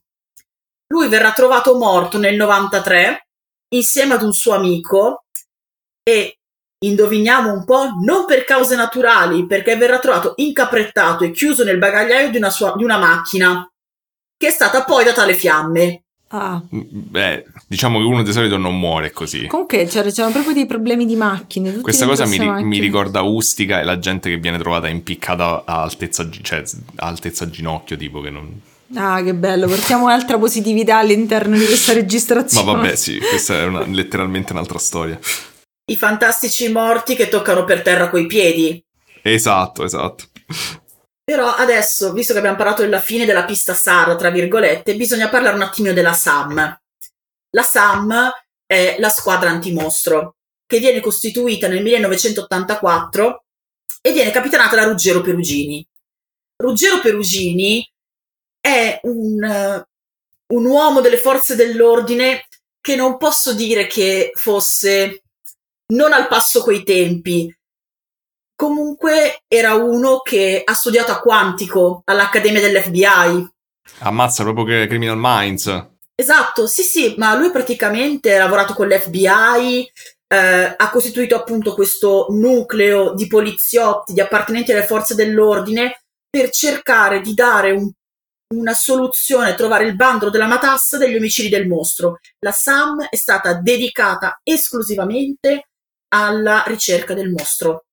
È un nucleo avanzatissimo perché comunque parliamo di tecnologie avanzate come il computer, cioè noi pensiamo al computer di oggi che ce l'abbiamo tutti, ce l'abbiamo in tasca, ma a metà degli anni Ottanta avere un computer, cioè chapeau, una roba fuori da ogni grazia, saperlo usare, figurati. E appunto lui ha un certo grado di esperienza e di capacità venendo appunto dagli studi dell'FBI, quindi come diremmo a Milano, non l'ultimo dei pirla. Noi diremo non l'ultimo dei coglioni. Dei coglioni, sì, quindi è simile. Esatto, cioè tra pirle e coglioni, ormai diciamo che i personaggi quelli sono. E praticamente una delle prime cose che fa la Sam è prendere l'FBI e dirgli ragazzi, mi fate il profilo del mostro e il profilo dell'assassino arriva a descrivere, prendo testualmente, il profilo di un uomo destrimane della zona, iposessuale, feticista, di intelligenza normale o superiore alla media. Però l'FBI nelle premesse di questo studio dice che la profilazione criminale non è immune da errori e non è che dice quello che noi ti stiamo dicendo è quello, fatto e finito. Perché comunque sì, si basa su delle ipotesi, sui dati, sulla letteratura scientifica. Però loro dicono, guardate che se vengono nuovi elementi, noi lo aggiorniamo il profilo però per il momento noi descriviamo... Certo, le persone sono complicate. Esatto, cioè non è che puoi dire, ah, sì, no, il mostro di Firenze mh, mm, gli piacciono le arance. Cioè, ci sono dei dati che devi tirare fuori. Non è che lo puoi dire così a casaccio. E poi, tra le cose trash, solleviamo un pochino il mood. Ruggero Perugini fa una delle cose più belle che si possano fare in tutta questa storia orribile. Quando viene intervistato in tv, lui fa l'appello al mostro.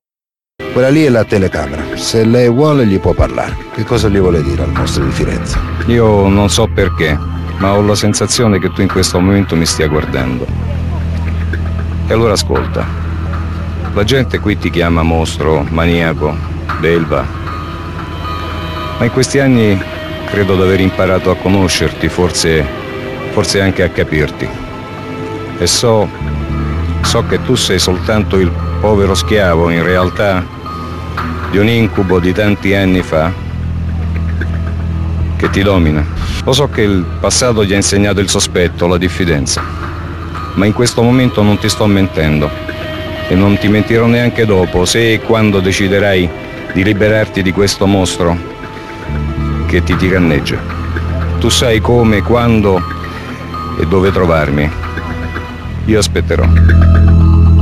Secondo voi qualcuno se l'è cagato? Assolutamente nessuno. suppongo proprio di no. Però, cioè, mo- molto fascinoso comunque come, come appello al mostro, devo dire. Vero. Molto americano. Molto americano, molto televisivo.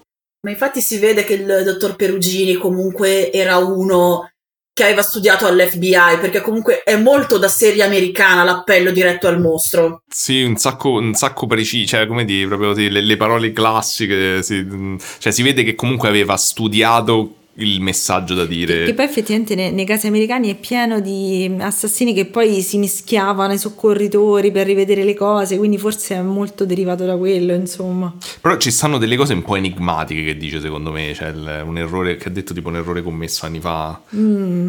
Cioè... La doveva far capire che sapeva tutto.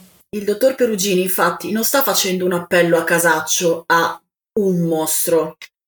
Lui sta facendo l'appello a quello che lui ritiene essere il mostro, che è stato suggerito da alcune lettere anonime, che è comparso nelle liste che sono state stilate dalla Procura e dalla SAM per cercare le persone da attenzionare. La persona a cui sta riferendo il dottor Perugini è un contadino. È un contadino di Mercatale, un personaggio che noi tutti conosciamo benissimo. E sto parlando di Pietro Pacciani. Madonna, che schifoso, guarda, mi vengono i brividi ogni volta che ci penso. Pietro Pacciani viene attenzionato dalla SAM nel 1991 e Pietro Pacciani, per farla breve e in sintesi, è un mostro. È una persona di merda. Perché è un violento, è uno stupratore, ha molestato le figlie, ha picchiato la moglie, una roba agghiacciante.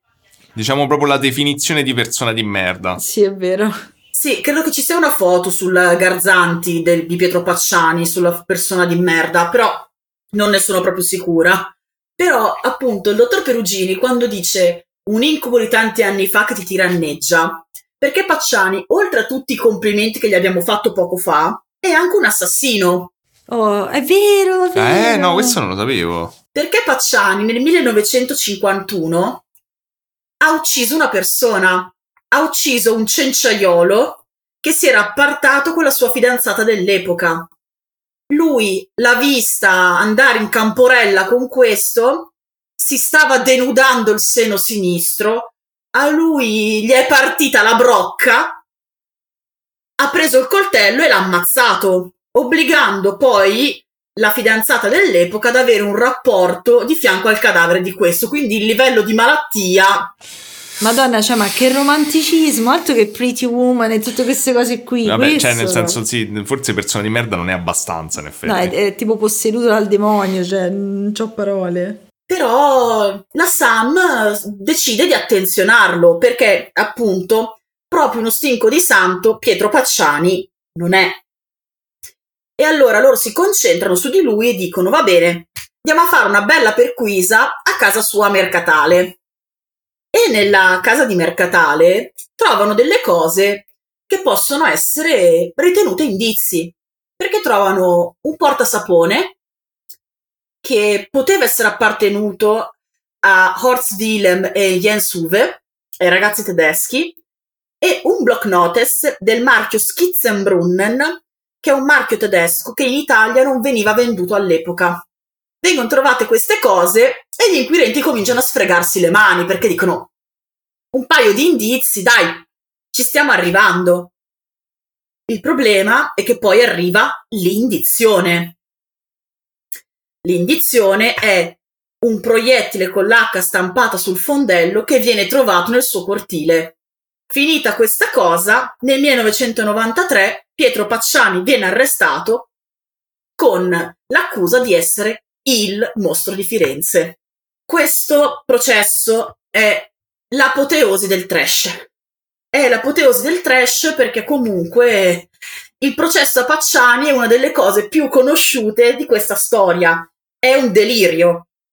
Non c'è niente a livello di prove perché il blocco sì, non era venduto in Italia all'epoca, ma lui dice "Ah, boh, no, l'ho trovato in discarica". E oltretutto sul blocco vengono trovate sia delle annotazioni in tedesco ma sia delle annotazioni italiane fatte da Pacciani retrodatate rispetto all'omicidio dei tedeschi.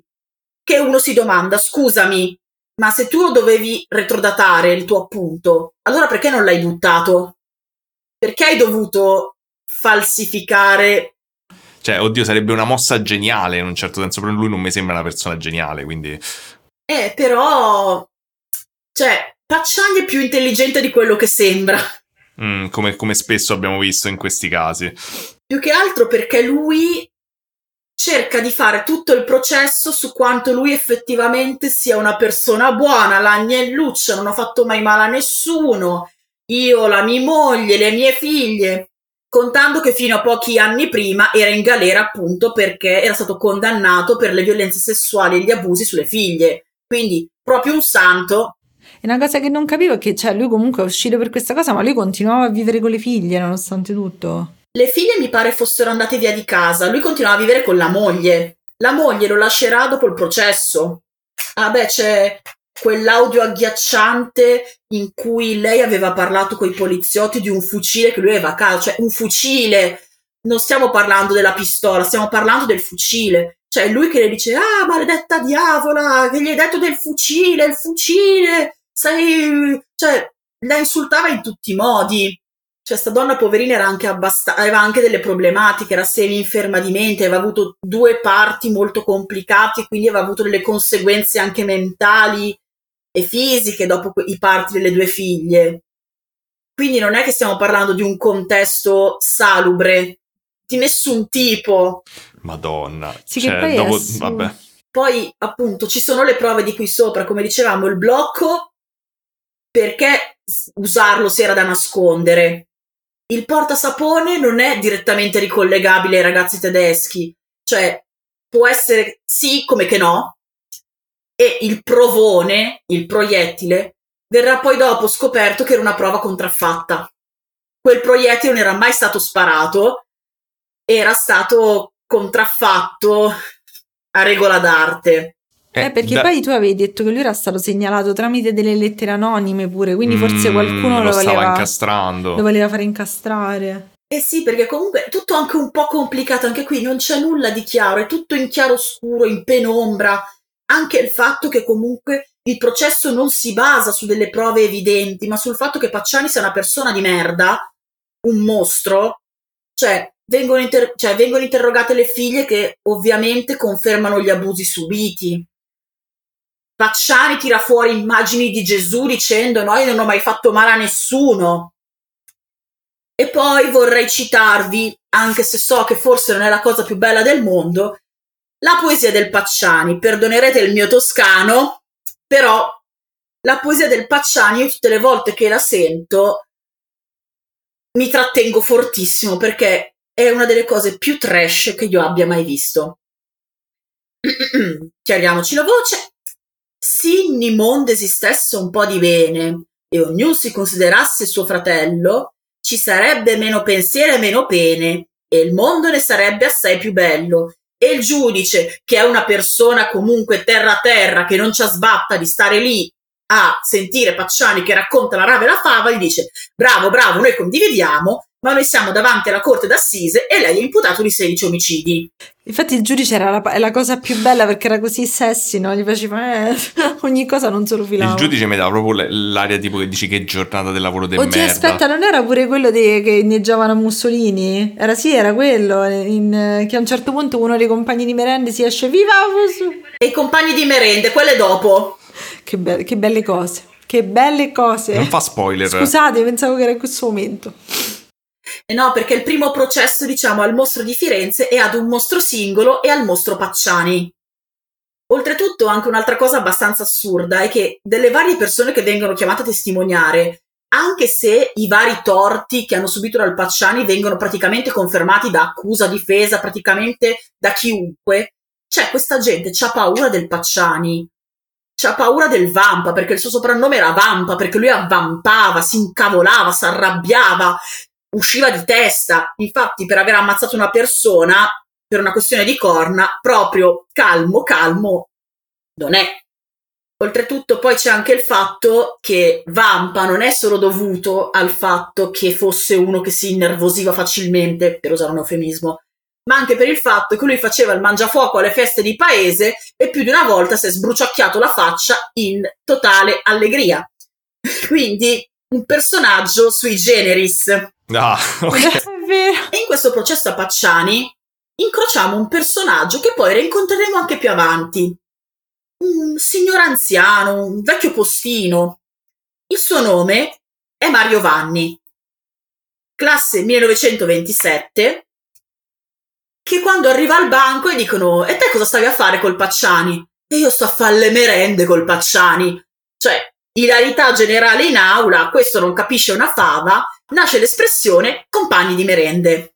Che poi, se ci si pensa, è un'espressione che comunque viene utilizzata tranquillamente nel, nel linguaggio comune. Ormai è entrata proprio nel vocabolario vero, comune, comunque, sì. Piccola nota a margine, io mi sono dovuta sforzare per dire Mario Vanni e non Giorgio Vanni. È una settimana che dico Vanni si chiama Mario, Vanni si chiama Mario, non Giorgio, non Giorgio. Dragon Ball! È vero. Sarebbe bellissimo. E anche in questo episodio abbiamo infilato Dragon Ball, apro e chiuso parentesi. È vero! eh! Grazie che l'hai fatto notare, anche, anche Mussolini. Eh, ma tanto Mussolini torna, adesso lo, lo- lo- lo rimettiamo a fuoco. Niente denunce, please. È come Ro- Ron Hubbard che tutte le sere gli lavano il pigiama e glielo mettono sul letto perché prima o poi tornerà. È in ritardo di dieci anni, ma tornerà.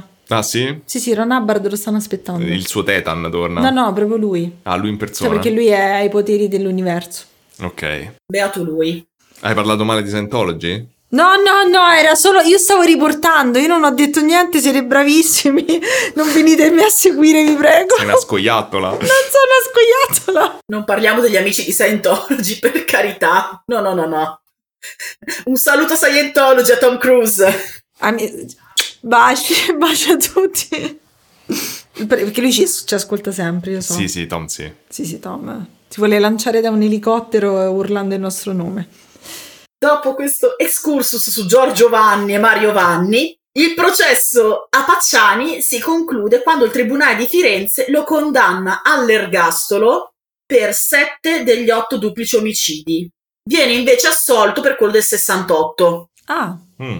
che comunque, detto tra parentesi, un colpevole, quello del 68, ce l'aveva già in concorso, presunto, ma ce l'aveva già un colpevole l'omicidio del 68, il buon Stefano Mele che salutiamo dal paradiso dovunque sta, che ci sta ascoltando. che poi infatti è stranissimo che mettono in carcere una persona per un omicidio per cui già ci sta in carcere una persona.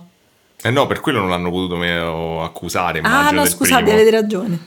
Però cioè non torna niente di questa storia, cioè non ha alcun Vabbè, senso. comunque a prescindere non mi dispiace se Pacciani stava in carcere con Sì, perché è una però, merda. eh, però cioè. così comunque sì avete detto ok abbiamo preso il mostro di Firenze e finisce lì, mettetelo in carcere per le altre cose che ha fatto.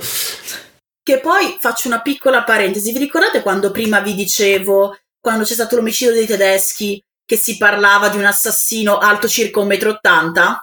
Ah, giusto, sì, sì, sì. come altezza dei proiettili dello sparo. Pacciani 1,80 m, ma manco coi tacchi, ma nemmeno se ci si impegna.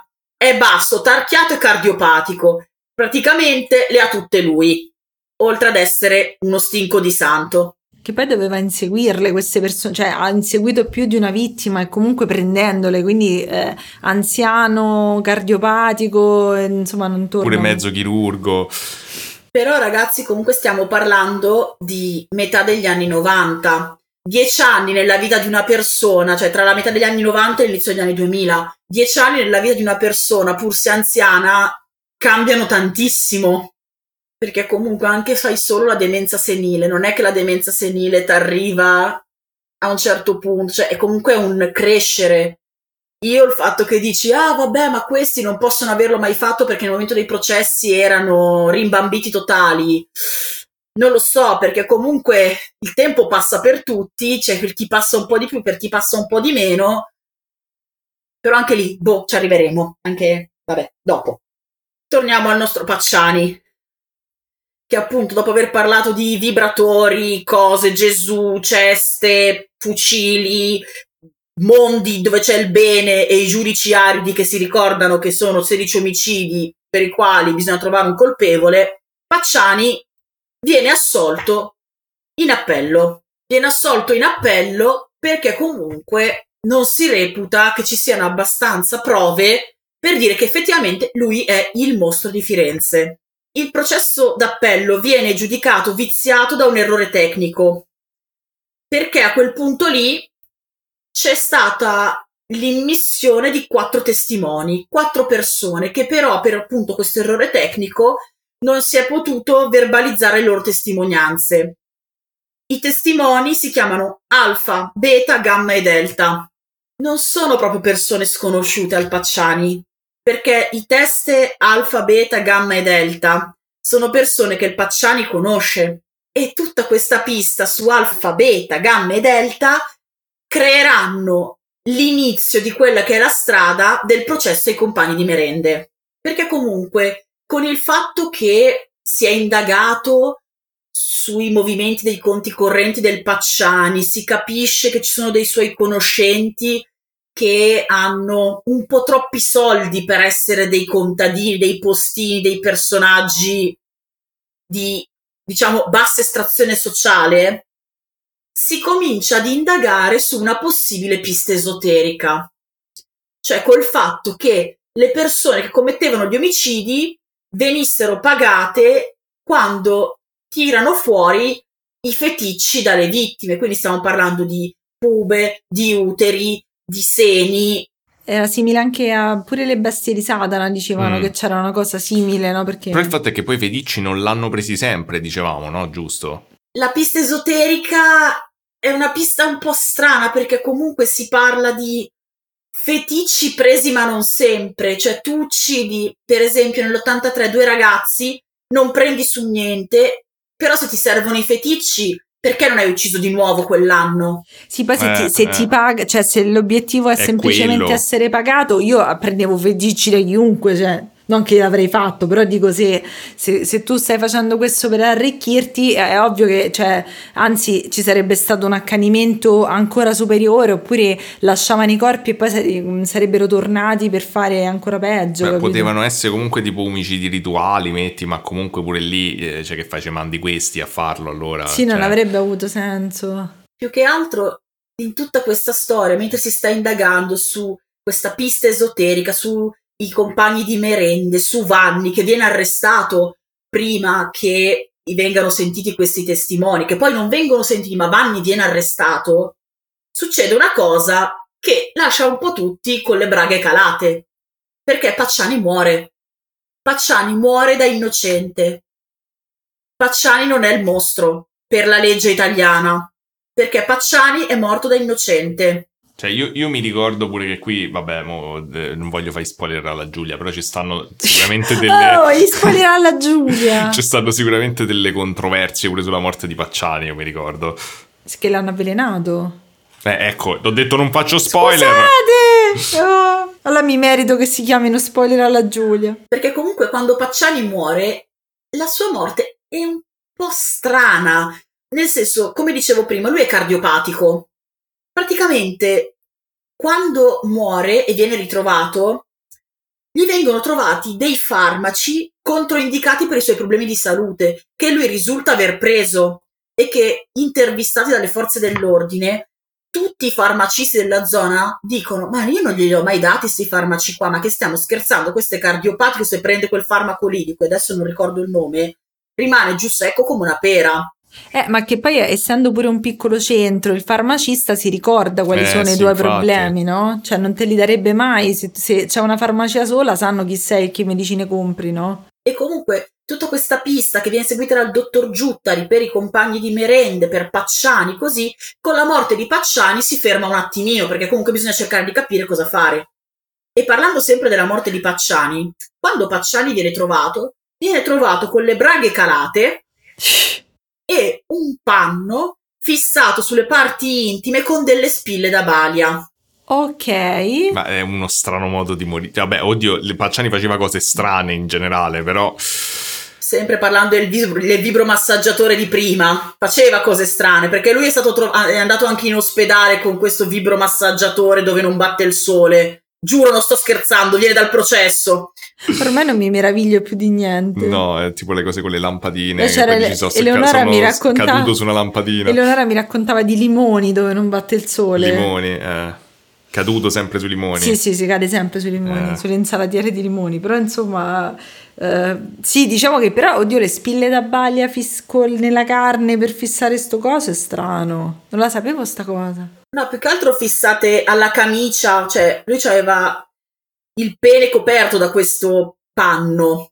Ok, quindi non erano fissate nella carne comunque, ma nella camicia. No, da quello che avevo letto erano fissate tipo alla camicia che c'aveva su.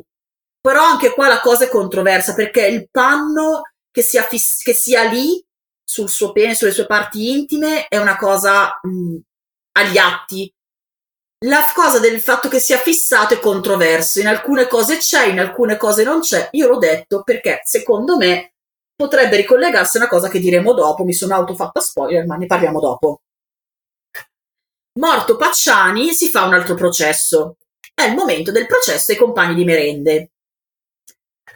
Come dicevo prima, Vanni è stato arrestato in concomitanza con l'assoluzione di Pacciani, che poi è stata annullata, per concorso in duplice omicidio e vilipendio di cadavere, messo in atto secondo l'accusa proprio insieme al Pacciani. Vanni è un signore molto anziano che fa delle uscite molto discutibili, molto colorite, come le minacce al PM Canessa e tutta la cosa, viva il duce, il lavoro, la libertà, ritorneremo prima o dopo, viene buttato fuori dall'aula in allegria, però tu dici perché ave- hanno preso il Vanni? Cioè questo, era detto il torsolo, ha fatto un'uscita agghiacciante, col... io sto a fare le merende col Pacciani, cioè come fai ad arrestarlo? Dove lo pigli?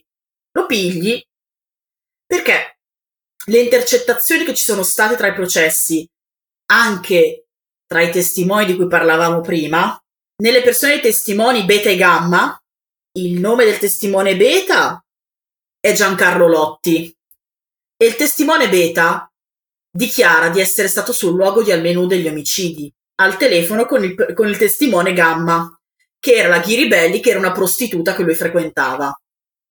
Quindi, con queste nuove rivelazioni, ci avviamo verso il processo dei compagni di merende. Perché tu eh, prima avevi detto che loro praticamente scagionano, ehm, cioè io ho capito che loro scagionano Pacciani per, per, perché avevano fatto un errore con questi testimoni, giusto? Perché lui in realtà li conosceva. Sì, praticamente da quello che poi, allora, è tutto molto complicato, quindi cioè, è anche un po' un casino riuscire a tirare il filo in questo gomitolo enorme. Praticamente mh, il processo d'appello cui lui, in cui lui è stato assolto e per il quale poi hanno annullato la soluzione, il PM, diciamo la pubblica accusa, aveva bisogno di questi quattro testimoni per poter dire va che il Pacciani era sul luogo dei delitti, ci sono quattro testimoni che dicono che lui almeno su uno degli, dei luoghi degli omicidi c'era. Certo. Il problema è che siccome vengono presentati troppo tardi, non vengono iscritti agli atti, poi burocratichesi non è che lo parlo tanto bene, quindi prendetelo con le pinze praticamente non si è potuto verbalizzare le testimonianze, quindi Pacciani viene assolto, viene fatto ricorso e poi dopo i testimoni vengono sentiti nell'arco del processo dei compagni di merenda, dove un testimone diventa imputato e ci facciamo la testa tutti quanti insieme. Quindi l'errore praticamente non era tanto che relativo al fatto che lui li conosceva, ma era relativo al fatto che hanno gestito male i tempi, cioè di prendere le deposizioni e metterle agli atti o comunque poi presentarle, ormai l'avevano già assolto praticamente. Esatto, praticamente c'è stato un errore dal lato giuridico, da quello che ho potuto intendere dal burocratichese. La cosa che mi sono perso allora però poi è il Vanni praticamente come viene implicato, cioè perché loro, questi due testimoni dicono noi eravamo sulla scena del delitto, e, ehm, giusto, cioè dicono e, e, che dicono erano al telefono con Vanni, questa cosa non ho capito, cioè se, come l'hanno implicato. No, allora praticamente il Vanni viene arrestato in concomitanza con la soluzione del Pacciani perché loro speravano di riuscire a tirare dentro i testimoni, annullando la soluzione del Pacciani e portando il Vanni e il Pacciani a processo insieme, quindi non più un mostro solo, Pietro Pacciani, ma due mostri, Pietro Pacciani e Mario Vanni. E poi quando, ne, e poi quando ne hai due è pure più facile perché possono tradire l'uno l'altro, certo, magari mi, certo. miravano a questa cosa. Ok, però perché la domanda era Vanni come c'è arrivato? Perché comunque giustamente lui aveva giusto detto sì, io faccio le merende con Pacciani, però non è abbastanza per dire ok lo arrestiamo, no? E, che era quello che dicevi pure te. Perché praticamente i testimoni alfa e beta, che sono appunto Giancarlo Lotti, il beta, e alfa, il Pucci, di cui adesso non ricordo il nome, ma era anche lui uno dei compagni di merenda, uno che andava in giro con eh, il Vanni, il Pacciani, il Lotti. Il Pucci dice: Ma io, io l'ho visto il dritto degli scopeti, ero là con il Lotti. Sono pure scemi, capito? E il Lotti dice al testimone Gamma, che la Ghiribelli, che è questa prostituta: Sì, sì, io ero lì, io ero lì agli scopeti, ero lì a far da palo. Gli inquirenti si sfregano le mani e dicono bella, si è tradito, andiamo a processo. Ok, ok, comincio a capire. Cioè, cioè stavano, comunque sia, diciamo che ci stavano a provare. Cioè, hanno detto, ok, se non, eh, non possiamo accusare direttamente eh, Pacciani, quindi accusiamoli insieme, tanto adesso ci avremo sti, eh, sti testimoni che in qualche modo esatto, tirano, confesseranno. confesseranno e tirano, diciamo, ci danno finalmente le prove per iniziare questo processo che però, eh, mettendo... Ah, come si dice, eh, dato che ci vuole un sacco di tempo a iniziare questo tipo di processi giuridici, cioè noi se portiamo avanti intanto per tirare sul caso e sperano che poi tutte le cose coincidano per farli finalmente accusare, immagino sia questo il punto, no? Esatto, infatti appunto il, il Lotti viene diciamo costretto alla confessione dalla testimonianza del Pucci che indicò di aver visto il delitto degli scopeti del 1985 ed essere stato portato lì da Lotti. Cioè, quindi praticamente, bella, andiamo a fare la gita, andiamo a vedere la gente morta ammazzata. Cioè, Eh, Sì, io faccio il palo! Eh, esatto. E praticamente Lotti ha testimoniato in tribunale che la notte del delitto degli scopeti vide due persone fra la macchina e la tenda dei francesi. Uno basso e tarchiato, Pacciani, e uno con eh, un pochino più alto, uno aveva la pistola, uno aveva un coltello, lui fa uno è il Pacciani, uno è il Vanni, eccoli lì, i nostri mostri di Firenze. Il problema del Lotti è che il Lotti dice un sacco di cazzate. Questo può essere un problema. Esatto, perché comunque il Lotti con le, incerce- con le intercettazioni nel processo dice che lui è stato presente nei delitti dell'82, dell'83 e dell'84, oltre che quello dell'85, e di essere stato lui a sparare ai due tedeschi nel delitto dell'83. E praticamente Lotti dice anche, durante il suo processo, che a seguito del, dell'escissione dei, dei feticci dai corpi femminili, questi feticci sarebbero stati comprati da un ignoto dottore, Mm. Ah, me la ricordo. Eh, sì, mi sì. ricordo sto dottore. che comunque si parte sempre dalla questione esoterica, il dottore, e praticamente si porta sulla strada che comunque stava iniziando a seguire il dottor Giuttari sulla secondo livello sui mandanti e sul fatto che comunque gli omicidi del mostro di Firenze non fossero l'impeto, il desiderio di una persona che prende, va e uccide, ma che fossero state qualcosa di commissionato, quindi ampliando ancora di più il giro che c'era. Tra l'altro questo dottore, anche il Pacciani lo aveva nominato al suo avvocato. Pacciani aveva già detto, ma perché vi concentrate su di me? Ma andate a prendere il dottore. Questo dottore non si sa chi è.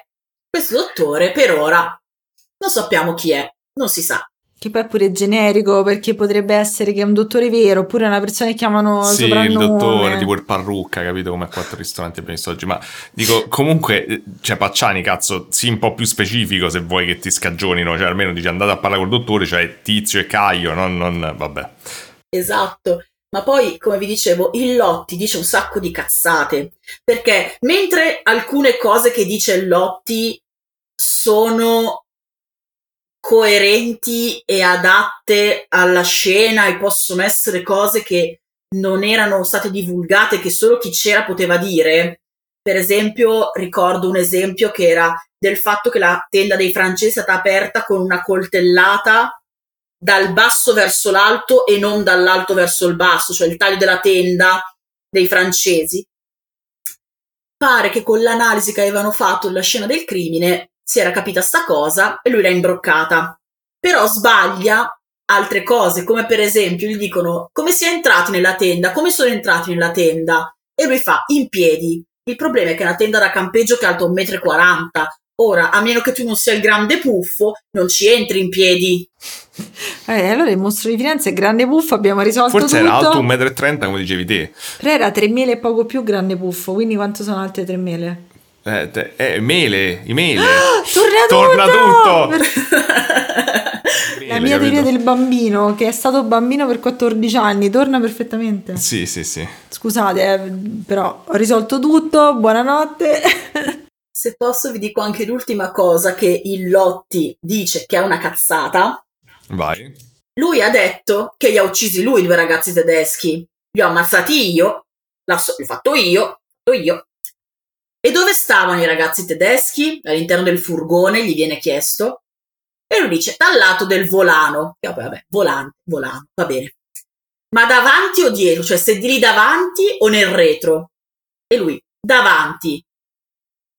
Una delle poche scene del crimine che ho visto è quella dei ragazzi tedeschi e i ragazzi tedeschi sono nel retro del furgone. Se li hai ammazzati tu, hai sbagliato bello grosso, eh? Ma comunque Eh. pensa quanto sei imbecille. Che, Eh, che- però che- che, infatti quello mi chiedevo, ma che cazzo di No, motivo tu- avresti di, di ma te devi inventarti sta pensare cosa? Che so- sono tutti uomini anziani con le- l'ossessione per il macismo alla fine della loro vita e probabilmente volevano lasciare qualche tipo di impressione. eh. Ma sai neanche così anziano? Perché Lotti comunque era del 40 quindi c'era una sessantina d'anni. Se li portavano malissimo, effettivamente è sempre il solito discorso che sembravi sempre più vecchio. E però tipo Lotti, oltre ad avere dei problemi mentali, perché comunque aveva dei problemi mentali, eh, beveva tantissimo. Infatti non si è fatto molta galera perché è morto di tumore al fegato non tanto più avanti con gli anni, cioè non è diventato vecchio Lotti, eh. È bello che si sono praticamente si sono spenti tutti prima di, di essere Madonna. Beh, anche perché questo processo è durato 40 anni.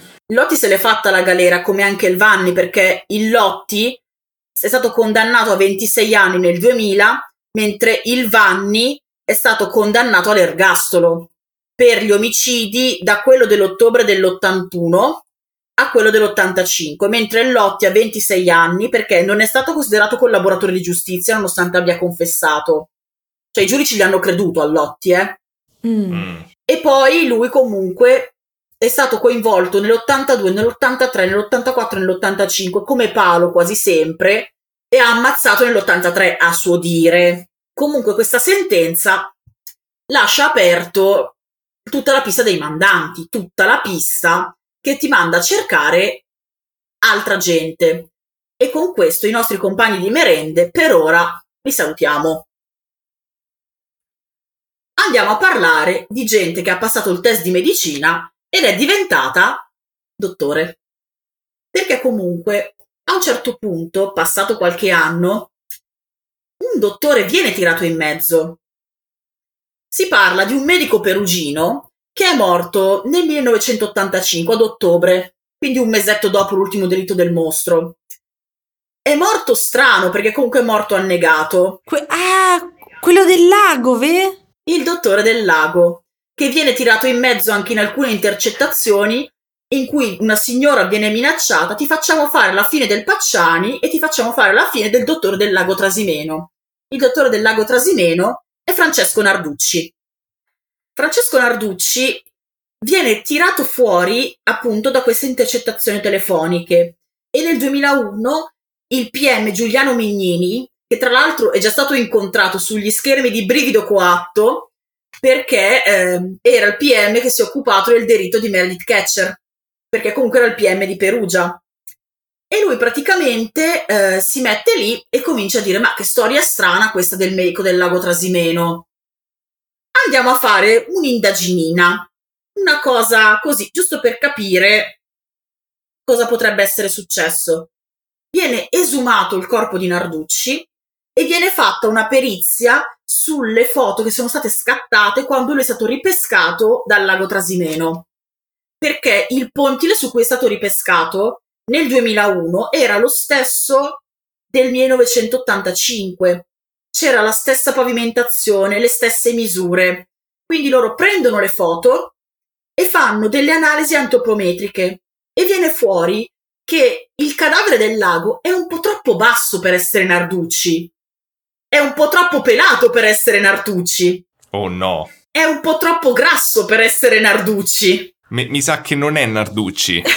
Bravo, Daniele.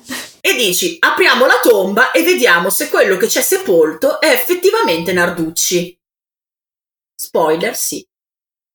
Dentro la tomba effettivamente c'è Narducci, con la sua bella testa di capelli, con il suo corpo comunque magro ed atletico di un medico giovane e prestante. Certo, ovviamente dopo tot anni decomposto, tutto quello che vuoi, con un panno sulle parti intime.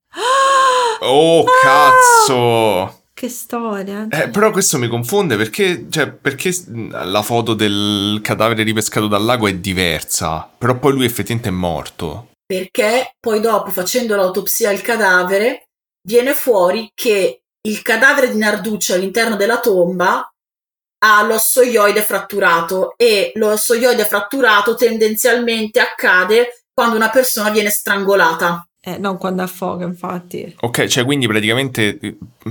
Oddio, però cioè loro hanno insabbiato l'omicidio mh, attraverso questo cadavere nel lago, però cioè, deve essere stata la collaborazione di qualcuno delle forze dell'ordine, cioè come fai a, a far credere che è stato... cioè questi trovano un cadavere nel lago e poi lo devono ricondurre a sto medico, come ci arrivano? È tutto un po' strano, anche lì, eh, lo dico, l'ho detto praticamente da un sacco di tempo, ma è tutto un po' strano, perché comunque anche per fare il primo rilievo del cadavere, quando viene ripescato, viene chiamato un medico, un medico molto giovane, con poca esperienza, e gli viene detto, vabbè, eh, portatelo dove c'è il tavolo autoptico, facciamo un'analisi nelle sedi competenti. No, no, serve qua.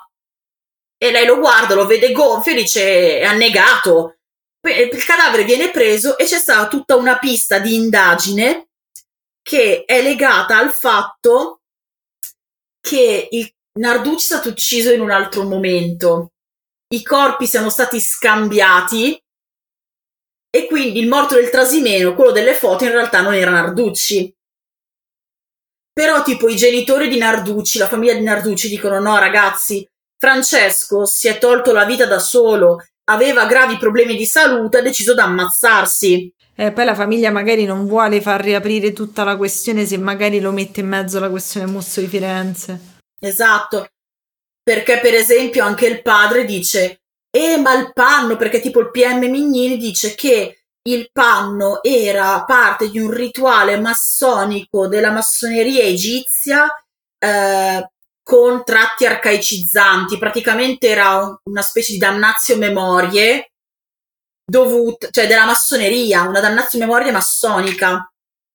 Mentre il padre di Narducci fa no, perché nel momento in cui me l'hanno portato in camera mortuaria, cioè quando tu muori e vieni portato in camera mortuaria, non sei vestito, sei nudo, ti mettono il lenzuolo con cui ti coprono e il padre fa per pietà, perché comunque c'era mio figlio lì morto, gli ho messo un asciugamano sulle parti intime per rispetto, per non fare in modo che... Madonna, che casino! Dio, che macello! Sono così felice di non averlo fatto Mamma io! Mamma mia, chi dice il vero? Chi non dice so, il falso? casino! Madonna mia. E praticamente finita tutta questa storia, ci sono i processi perché comunque nel 2010 il, il, Tribunale di Perugia ha detto no, non si procede perché questa storia del medico non ha, non ha senso, non, non, è necessario fare un processo. Cioè, Francesco Narducci è morto, boh, è morto, mm, non è vero, c'è stato lo scambio, è stato lo scambio, non si sa, boh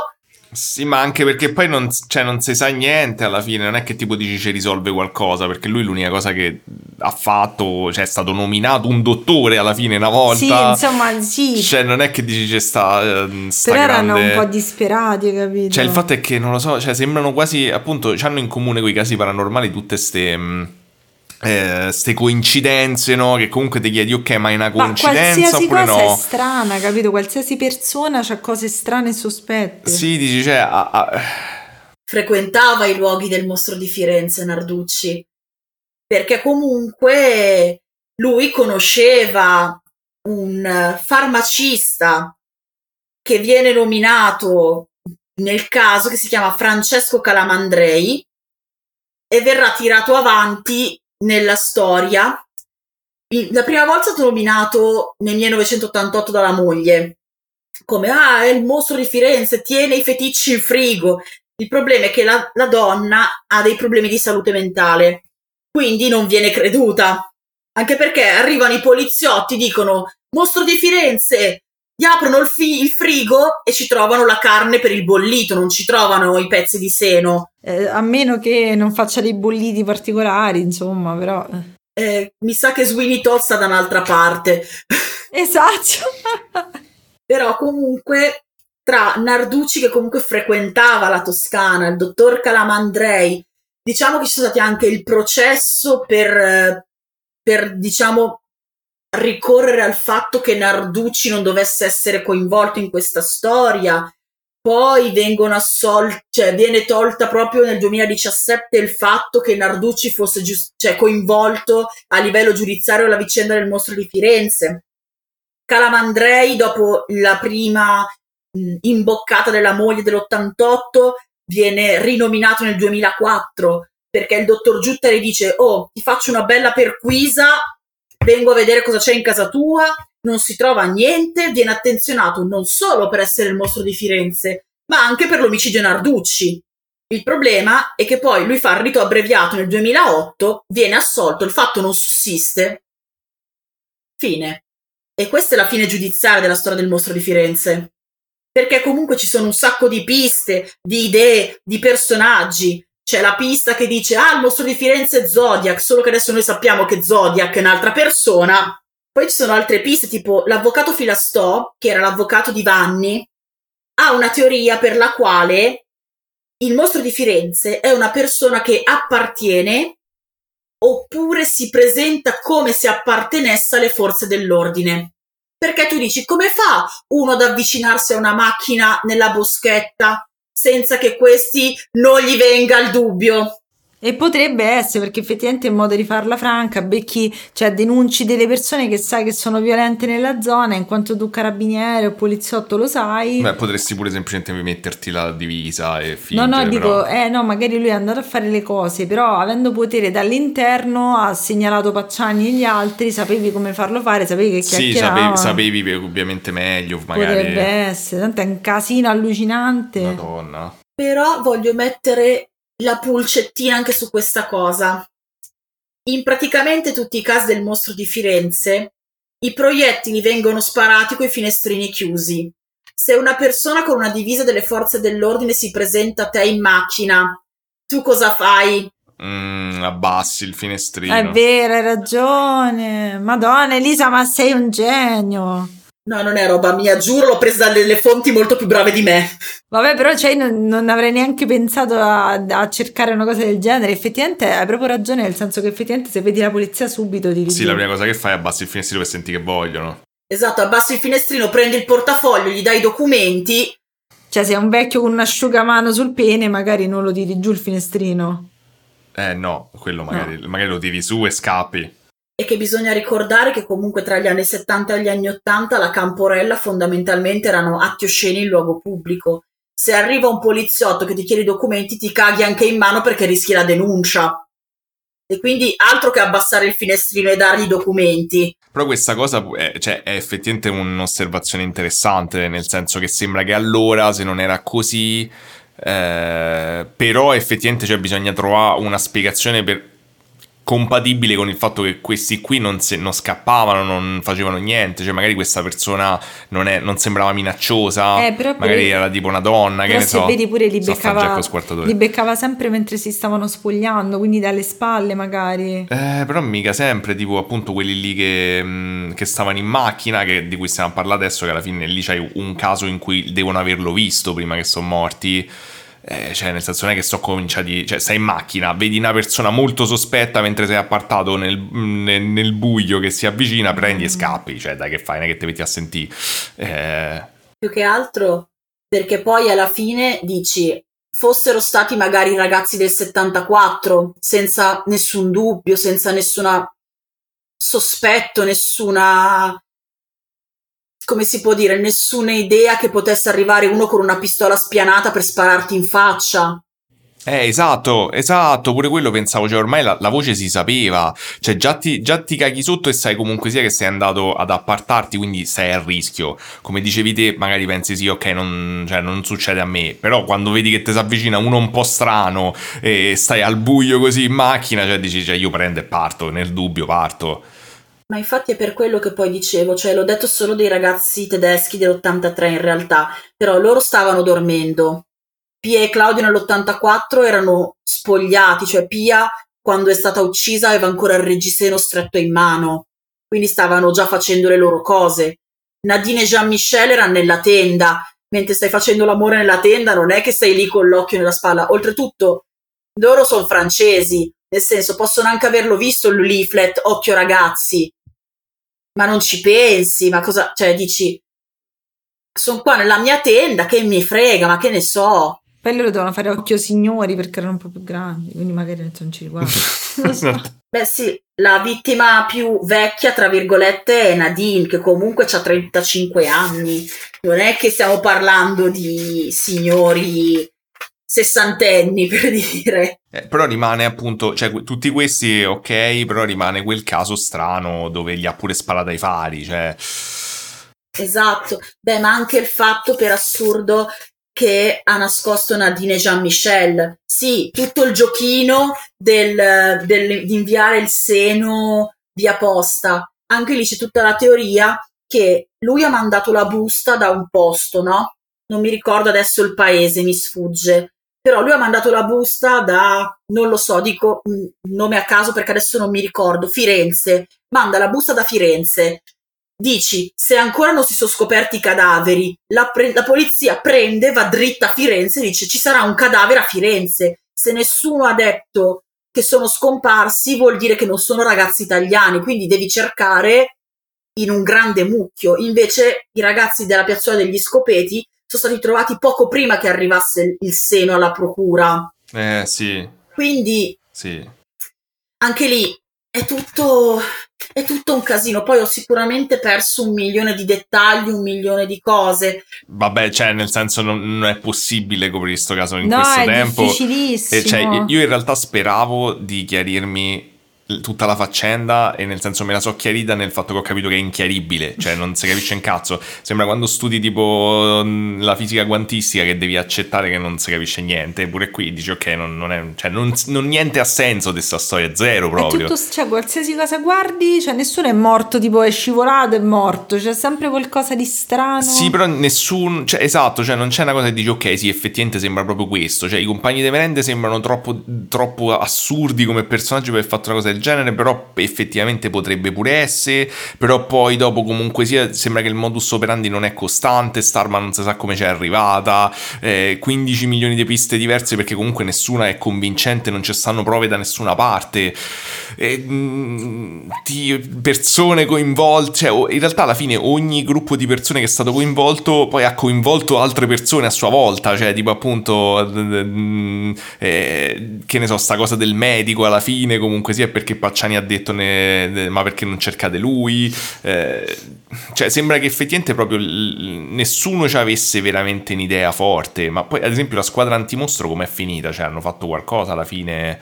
Cioè loro per loro era Pacciani per Dio oppure Perugini pensava fosse Pacciani il mostro di Firenze. La questione diciamo dei compagni di merende nasce con la squadra mobile il dottor Giuttari Diciamo che secondo me, da quello che ho potuto intendere leggendo, sentendo, Perugini era convinto che Pacciani fosse il mostro di Firenze.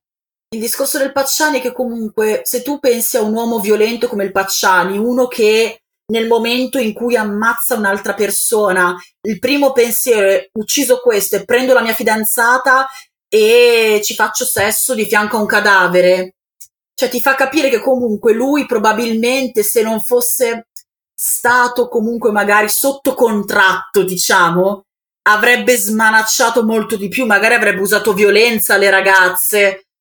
Esatto, perché comunque poi il mostro, cioè, uccideva i ragazzi, ma tutta la sua attenzione era sulle ragazze, sul, cioè, sul fare loro del male, cioè, già morte o morenti. Cioè, la questione delle scissioni, anche delle coltellate, dei seni, è, è tutto orribile. L'ultimo pezzettino che volevo aggiungere è l'ultima persona che è stata attenzionata relativamente alla storia del mostro di Firenze. Stiamo parlando di una persona che conosceva Pacciani, che ha dichiarato di conoscere Narducci, che ha detto di essere stato vicino di casa di Francesco Vinci, che è un uh, uomo nato a Vicchio ed è un ex legionario della legione straniera. Il suo nome è Giampiero Vigilanti praticamente Vigilanti era stato coinvolto nelle indagini a metà degli anni Ottanta perché possedeva molte pistole, aveva una calibro 22, non una beretta ma un altro modello. Si sono stati trovati degli articoli giornali dei delitti del mostro e tu dici vabbè questo è malato di testa. Sì, ma i ritagli a partire dal delitto del 74. Ah, quindi ha già fatto ah, la, il collegamento. Cioè, oddio, potresti avere, magari hai comprato i giornali dopo, proprio se vuoi uno. No, come fai a comprare i giornali di magari c'è, qual- eh, magari c'è, qualcuno che fa il collezionista, tipo sei veramente fissato. Eh, però i giornali all'epoca era una cosa che durava che un giorno buttavi, e buttavi, sì, almeno dai, ci sarà qualcuno che fa il collezionista, però certo è proprio sì. è, è un po' implicante come cosa. Poi comunque diciamo che Vigilanti è uno che parla un sacco, aveva un lotto di proiettili uguale a quello utilizzato dal mostro, aveva una pistola compatibile che gli è stata rubata. Il problema è che Vigilanti parla un sacco, dice un sacco di cose, si autocolloca sui luoghi degli omicidi, cioè muore dalla voglia di essere attenzionato. Lui vorrebbe tantissimo essere il mostro di Firenze. Mm. Un po' strano questo, in effetti. E oltretutto, Vigilanti fa la sua apparizione nel programma condotto dal nemico giurato di Brivido Coatto. Giampiero Vigilanti è stato protagonista di una storia del bivio di Enrico Ruggeri. No! Ma che stai dicendo? E qual era il bivio? È tipo, che ne so, uccidere le persone e diventare una brava persona. Eh, esatto, cioè, quale, quale bivio c'aveva lui, scusa? Onestamente non ho indagato, volevo lasciare a voi il, il gusto di sapere cosa ha fatto Vigilanti. Però quando vi dicevo, quando ci siamo parlati la prima volta, che il mostro di Firenze c'entrava con Enrico Ruggeri, Che cosa incredibile. È tipo i 9 gradi di separazione, com'è la cosa? Cioè, tutti c'entrano con i Ruggeri alla fine. Eccolo, il bivio. E comunque alla fine Vigilanti viene attenzionato per la storia del mostro, ma in realtà è un nulla di fatto. Non, non viene condannato, non... Cioè, anche lui, e lui comunque è l'ultimo. Lui è l'ultimo, sì. Perché l'ultimo processo, diciamo, le ultime attenzioni state fatte a Vigilanti si parla della fine degli anni 2010, forse 2020 anche. Quindi comunque parliamo di pochi anni fa. Vigilanti c'ha un milione di anni, tipo del 27. Madonna, ok. Oddio, eh, Fun fact, ma neanche tanto fan, lui stava anche lui nelle liste con il Pacciani e anche Narducci stava nelle liste di possibili mostre di Firenze. Ah, vabbè, anche perché queste liste immagino fossero spropositate alla fine. Mm, Un 200 nomi circa. Eh, vabbè, quindi neanche troppi, neanche troppi. Oddio, aspetta, il bivio era da presunto mostro di Firenze a miliardario. Ma che cazzo stai No, stesso devo vedere stasera. No, che, vabbè. qual è il bivio? Ti tieni i soldi o sei il mostro Ma di chi Firenze? glieli dà sti soldi Ma- da ma miliardario, com- comunque scusa? la delicatezza. Ha detto che riceve uno zio d'America che gli ha lasciato un sacco di soldi, però l'avvocato che curava sta cosa è morto nell'attentato delle Torri Gemelle. Pensa un po' te che sfiga! Sì, che cosa? boh, ma- Madonna. Comunque pure loro invitare una persona del genere, cioè invitare una persona del genere in trasmissione è davvero orribile, cazzo. Vabbè, non, cioè, non mi sorprende. No, più che altro la cosa da possibile mostro di Firenze miliardario, tu guardi e dici, vabbè dai, Che cosa sceglierò? Andare in carcere o avere un sacco di soldi? Mm. Madonna. E finito appunto con l'ultima piccola nota per collegare Enrico Ruggeri al mostro di Firenze, la mia opinione sul mostro di Firenze. La vogliamo mettere nella mazza caffè o siamo No, no, buoni? dai, no, è Ok. giusto, scusa. eh, dopo tutta questa cosa tutti devono sapere. Sì, sì, dai, tutti devono sapere. La mia opinione è che eh, Pacciani e Vanni, più che Lotti, perché Lotti comunque si è dimostrato più volte inattendibile, mentre Pacciani e Vanni hanno avuto una certa reticenza anche nelle loro dichiarazioni, sapessero qualcosa. Mm. Mm, sì, cioè non erano necessariamente loro, ma sapevano. Forse erano esecutori, come dicevi, c'era Esatto, eh, cioè l'opinione che mi sono fatta è che comunque possa esistere un secondo livello, anche perché nel tutto il circolo di Pacciani, io non ne ho parlato, ma tutta quella famosa pista esoterica, i soldi, i feticci, ci sono un sacco di morti strane legate a Pacciani, a questa pista esoterica, al mago indovino. C'è una prostituta che faceva parte di questi festini che è stata trovata morta bruciata nel bagagliaio col figlio di tre anni, Milva Malatesta. Ci sono state delle morti un po' strane, anche la morte di Francesco Vinci in sé è una morte strana.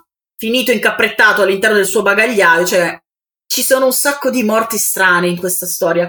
Io l'idea che mi sono fatta, sbagliata o giusta che sia, perché comunque fondamentalmente secondo me non lo sapremo mai a questo punto, e che comunque i compagni di merenda, almeno Pacciani e Vanni, qualcosina sapessero.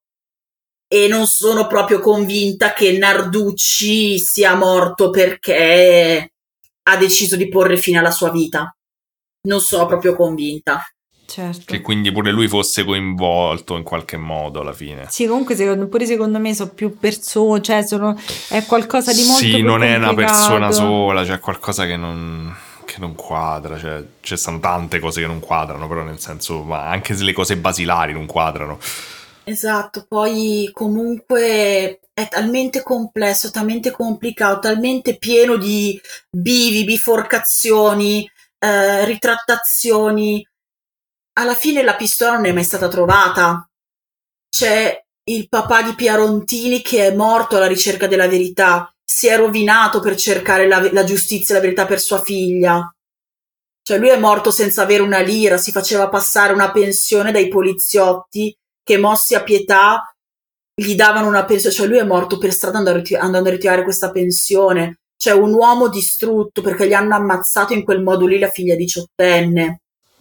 Madonna, è terribile. Che poi, cioè, paradossalmente a me la cosa che più infastidisce, che più fa strano di questa storia è un po' tutto il sottobosco di, di, di perversione che ha mm, aperto, cioè nel mm. senso questi qua che erano, cioè magari da lontano li vedi, ci sono i vecchietti al bar come quelli che incontriamo noi la mattina, però magari dici non puoi pensare che invece questi hanno eh, un'opinione pessima delle donne, vedono cadaveri, spiano, fanno le peggio cose schifose come se fossero normali, perché alla fine il, la normalizzazione del crimine nei branchi di persone è una cosa che mi, mi turba tantissimo, quindi a prescindere, cioè tutte le, sicuramente tutta la questione delle vite spezzate, ma anche questa normalità, cioè gli amici tuoi sapevano probabilmente. Sì, sembra tipo una sorta di inferno poi, sembra, sì, sembra una, una, vivere in un mondo parallelo sì, infernale. ma per il fatto di pensare che tu sei una brava persona a invocare il nome di Gesù, di dire chissà che cosa, cioè a prescindere è davvero orribile tutto quello che gira intorno a questa cosa. E poi ragazzi, non c'è neanche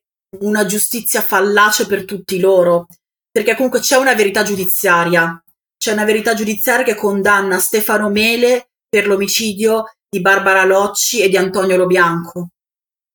C'è una sentenza che dichiara colpevoli Vanni e Lotti in concorso col Pacciani, eh, Vanni e Pacciani per gli omicidi di Susanna, Stefano, eh, Jens Uwe e Horst Willem, per Paolo ed Antonella, per Pia e Claudio, per Nadine e Jean-Michel, mentre Lotti gli è stato risparmiato, tra virgolette, l'imputazione per l'omicidio di Susanna e Stefano. Vuol dire che Stefania e Pasquale, Carmela e Giovanni non hanno ricevuto alcun tipo di giustizia. Eh, certo, è mm. vero. Cioè, è, deve essere devastante per i genitori, è proprio cioè, una cosa terribile, insomma, tutta questa storia, cioè, capisco perché ci sia tanto, sia uno di quei casi italiani che sono proprio passati alla storia come cioè dolorosi, enigmatici, fanno pure parte appunto di, di, di situazioni hanno che non Hanno cambiato possono... la cultura del paese, cioè sono cambiate tante cose, cioè, hanno avuto un impatto culturale pazzesco. Quindi a maggior ragione, cioè Elisa ti ringraziamo davvero, ti sei fatta un mazzo mamma allucinante. Mamma mia, cioè non, eh, veramente una storia complicatissima, mm, cioè capisco perché non la volevi fare. Non... Però è stata bravissima, cioè, racco- cioè, è stato super avvincente, sei stata chiarissima, tutte le domande complicate che ti abbiamo fatto. Sì, adesso sei sento che nel non aver capito niente ho capito qualcosa. Anch'io, mettiamola agli atti perché domani ci saremo scordati sì, sicuramente. Sicuramente, sicuramente tutto. Non, non, ci fate domande sotto questo episodio dicendo, eh, ma quando avete detto no, cioè l'ha detto comunque, Elisa, parlate con lei. No, no, noi, comunque eh, avete chiesto, mm, una, una, una, persona che ci ascolta si è alzata davanti a tutti e ha detto sì, io farò questa, questa cosa kamikaze e sarà bravissima. E ha preso i proiettili al posto tuo. Esatto. Il calibro 22.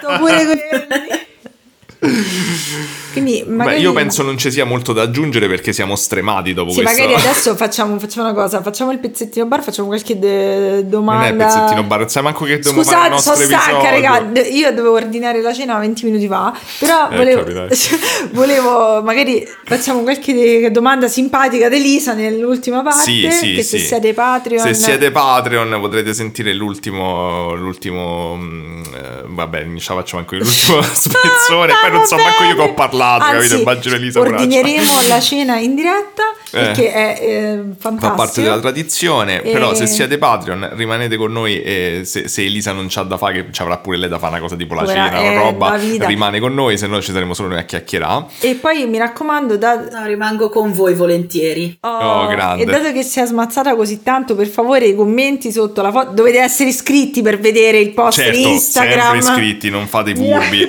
Possiamo dire una, una emoticon come ai vecchi tempi, una emoticon per dire Certo, Ah, vai, scegli tu. vai! eh, io sceglierei l'emoticon, quella dell'urlo di Munch sconvolto, perché mi sembra quella più appropriata. Molto appropriata. E comunque, se posso, prima di, di salutare, vorrei ringraziarvi per la gentilezza, per l'ospitalità e per tutto.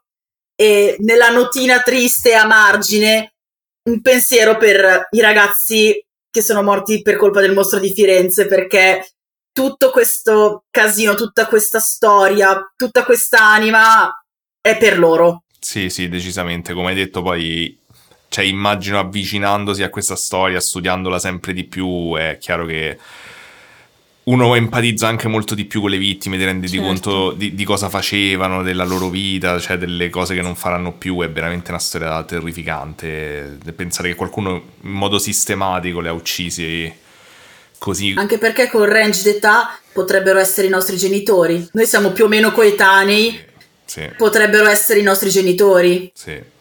E infatti i nostri genitori erano mh, comunque terrorizzati. Sì, sì, c'era questa cosa di paura, infatti. Vabbè, insomma, eh, chiudiamo con questa gioia e felicità, però grazie davvero. Emoticon dell'urlo. Emoticon Urlo. dell'urlo, mi raccomando, non guardate il, il- il post prima di essere iscritti e aver messo l'emoticon dell'urlo. Comunque fate anche gli auguri a Daniele perché quando uscirà l'episodio da poco avrà compiuto gli anni. Non è vero, sì? Sì. Ah, cazzo. Sei un bimbetto. Fateglieli nel post, ma non adesso, nel post. esatto. Esatto, esatto. post.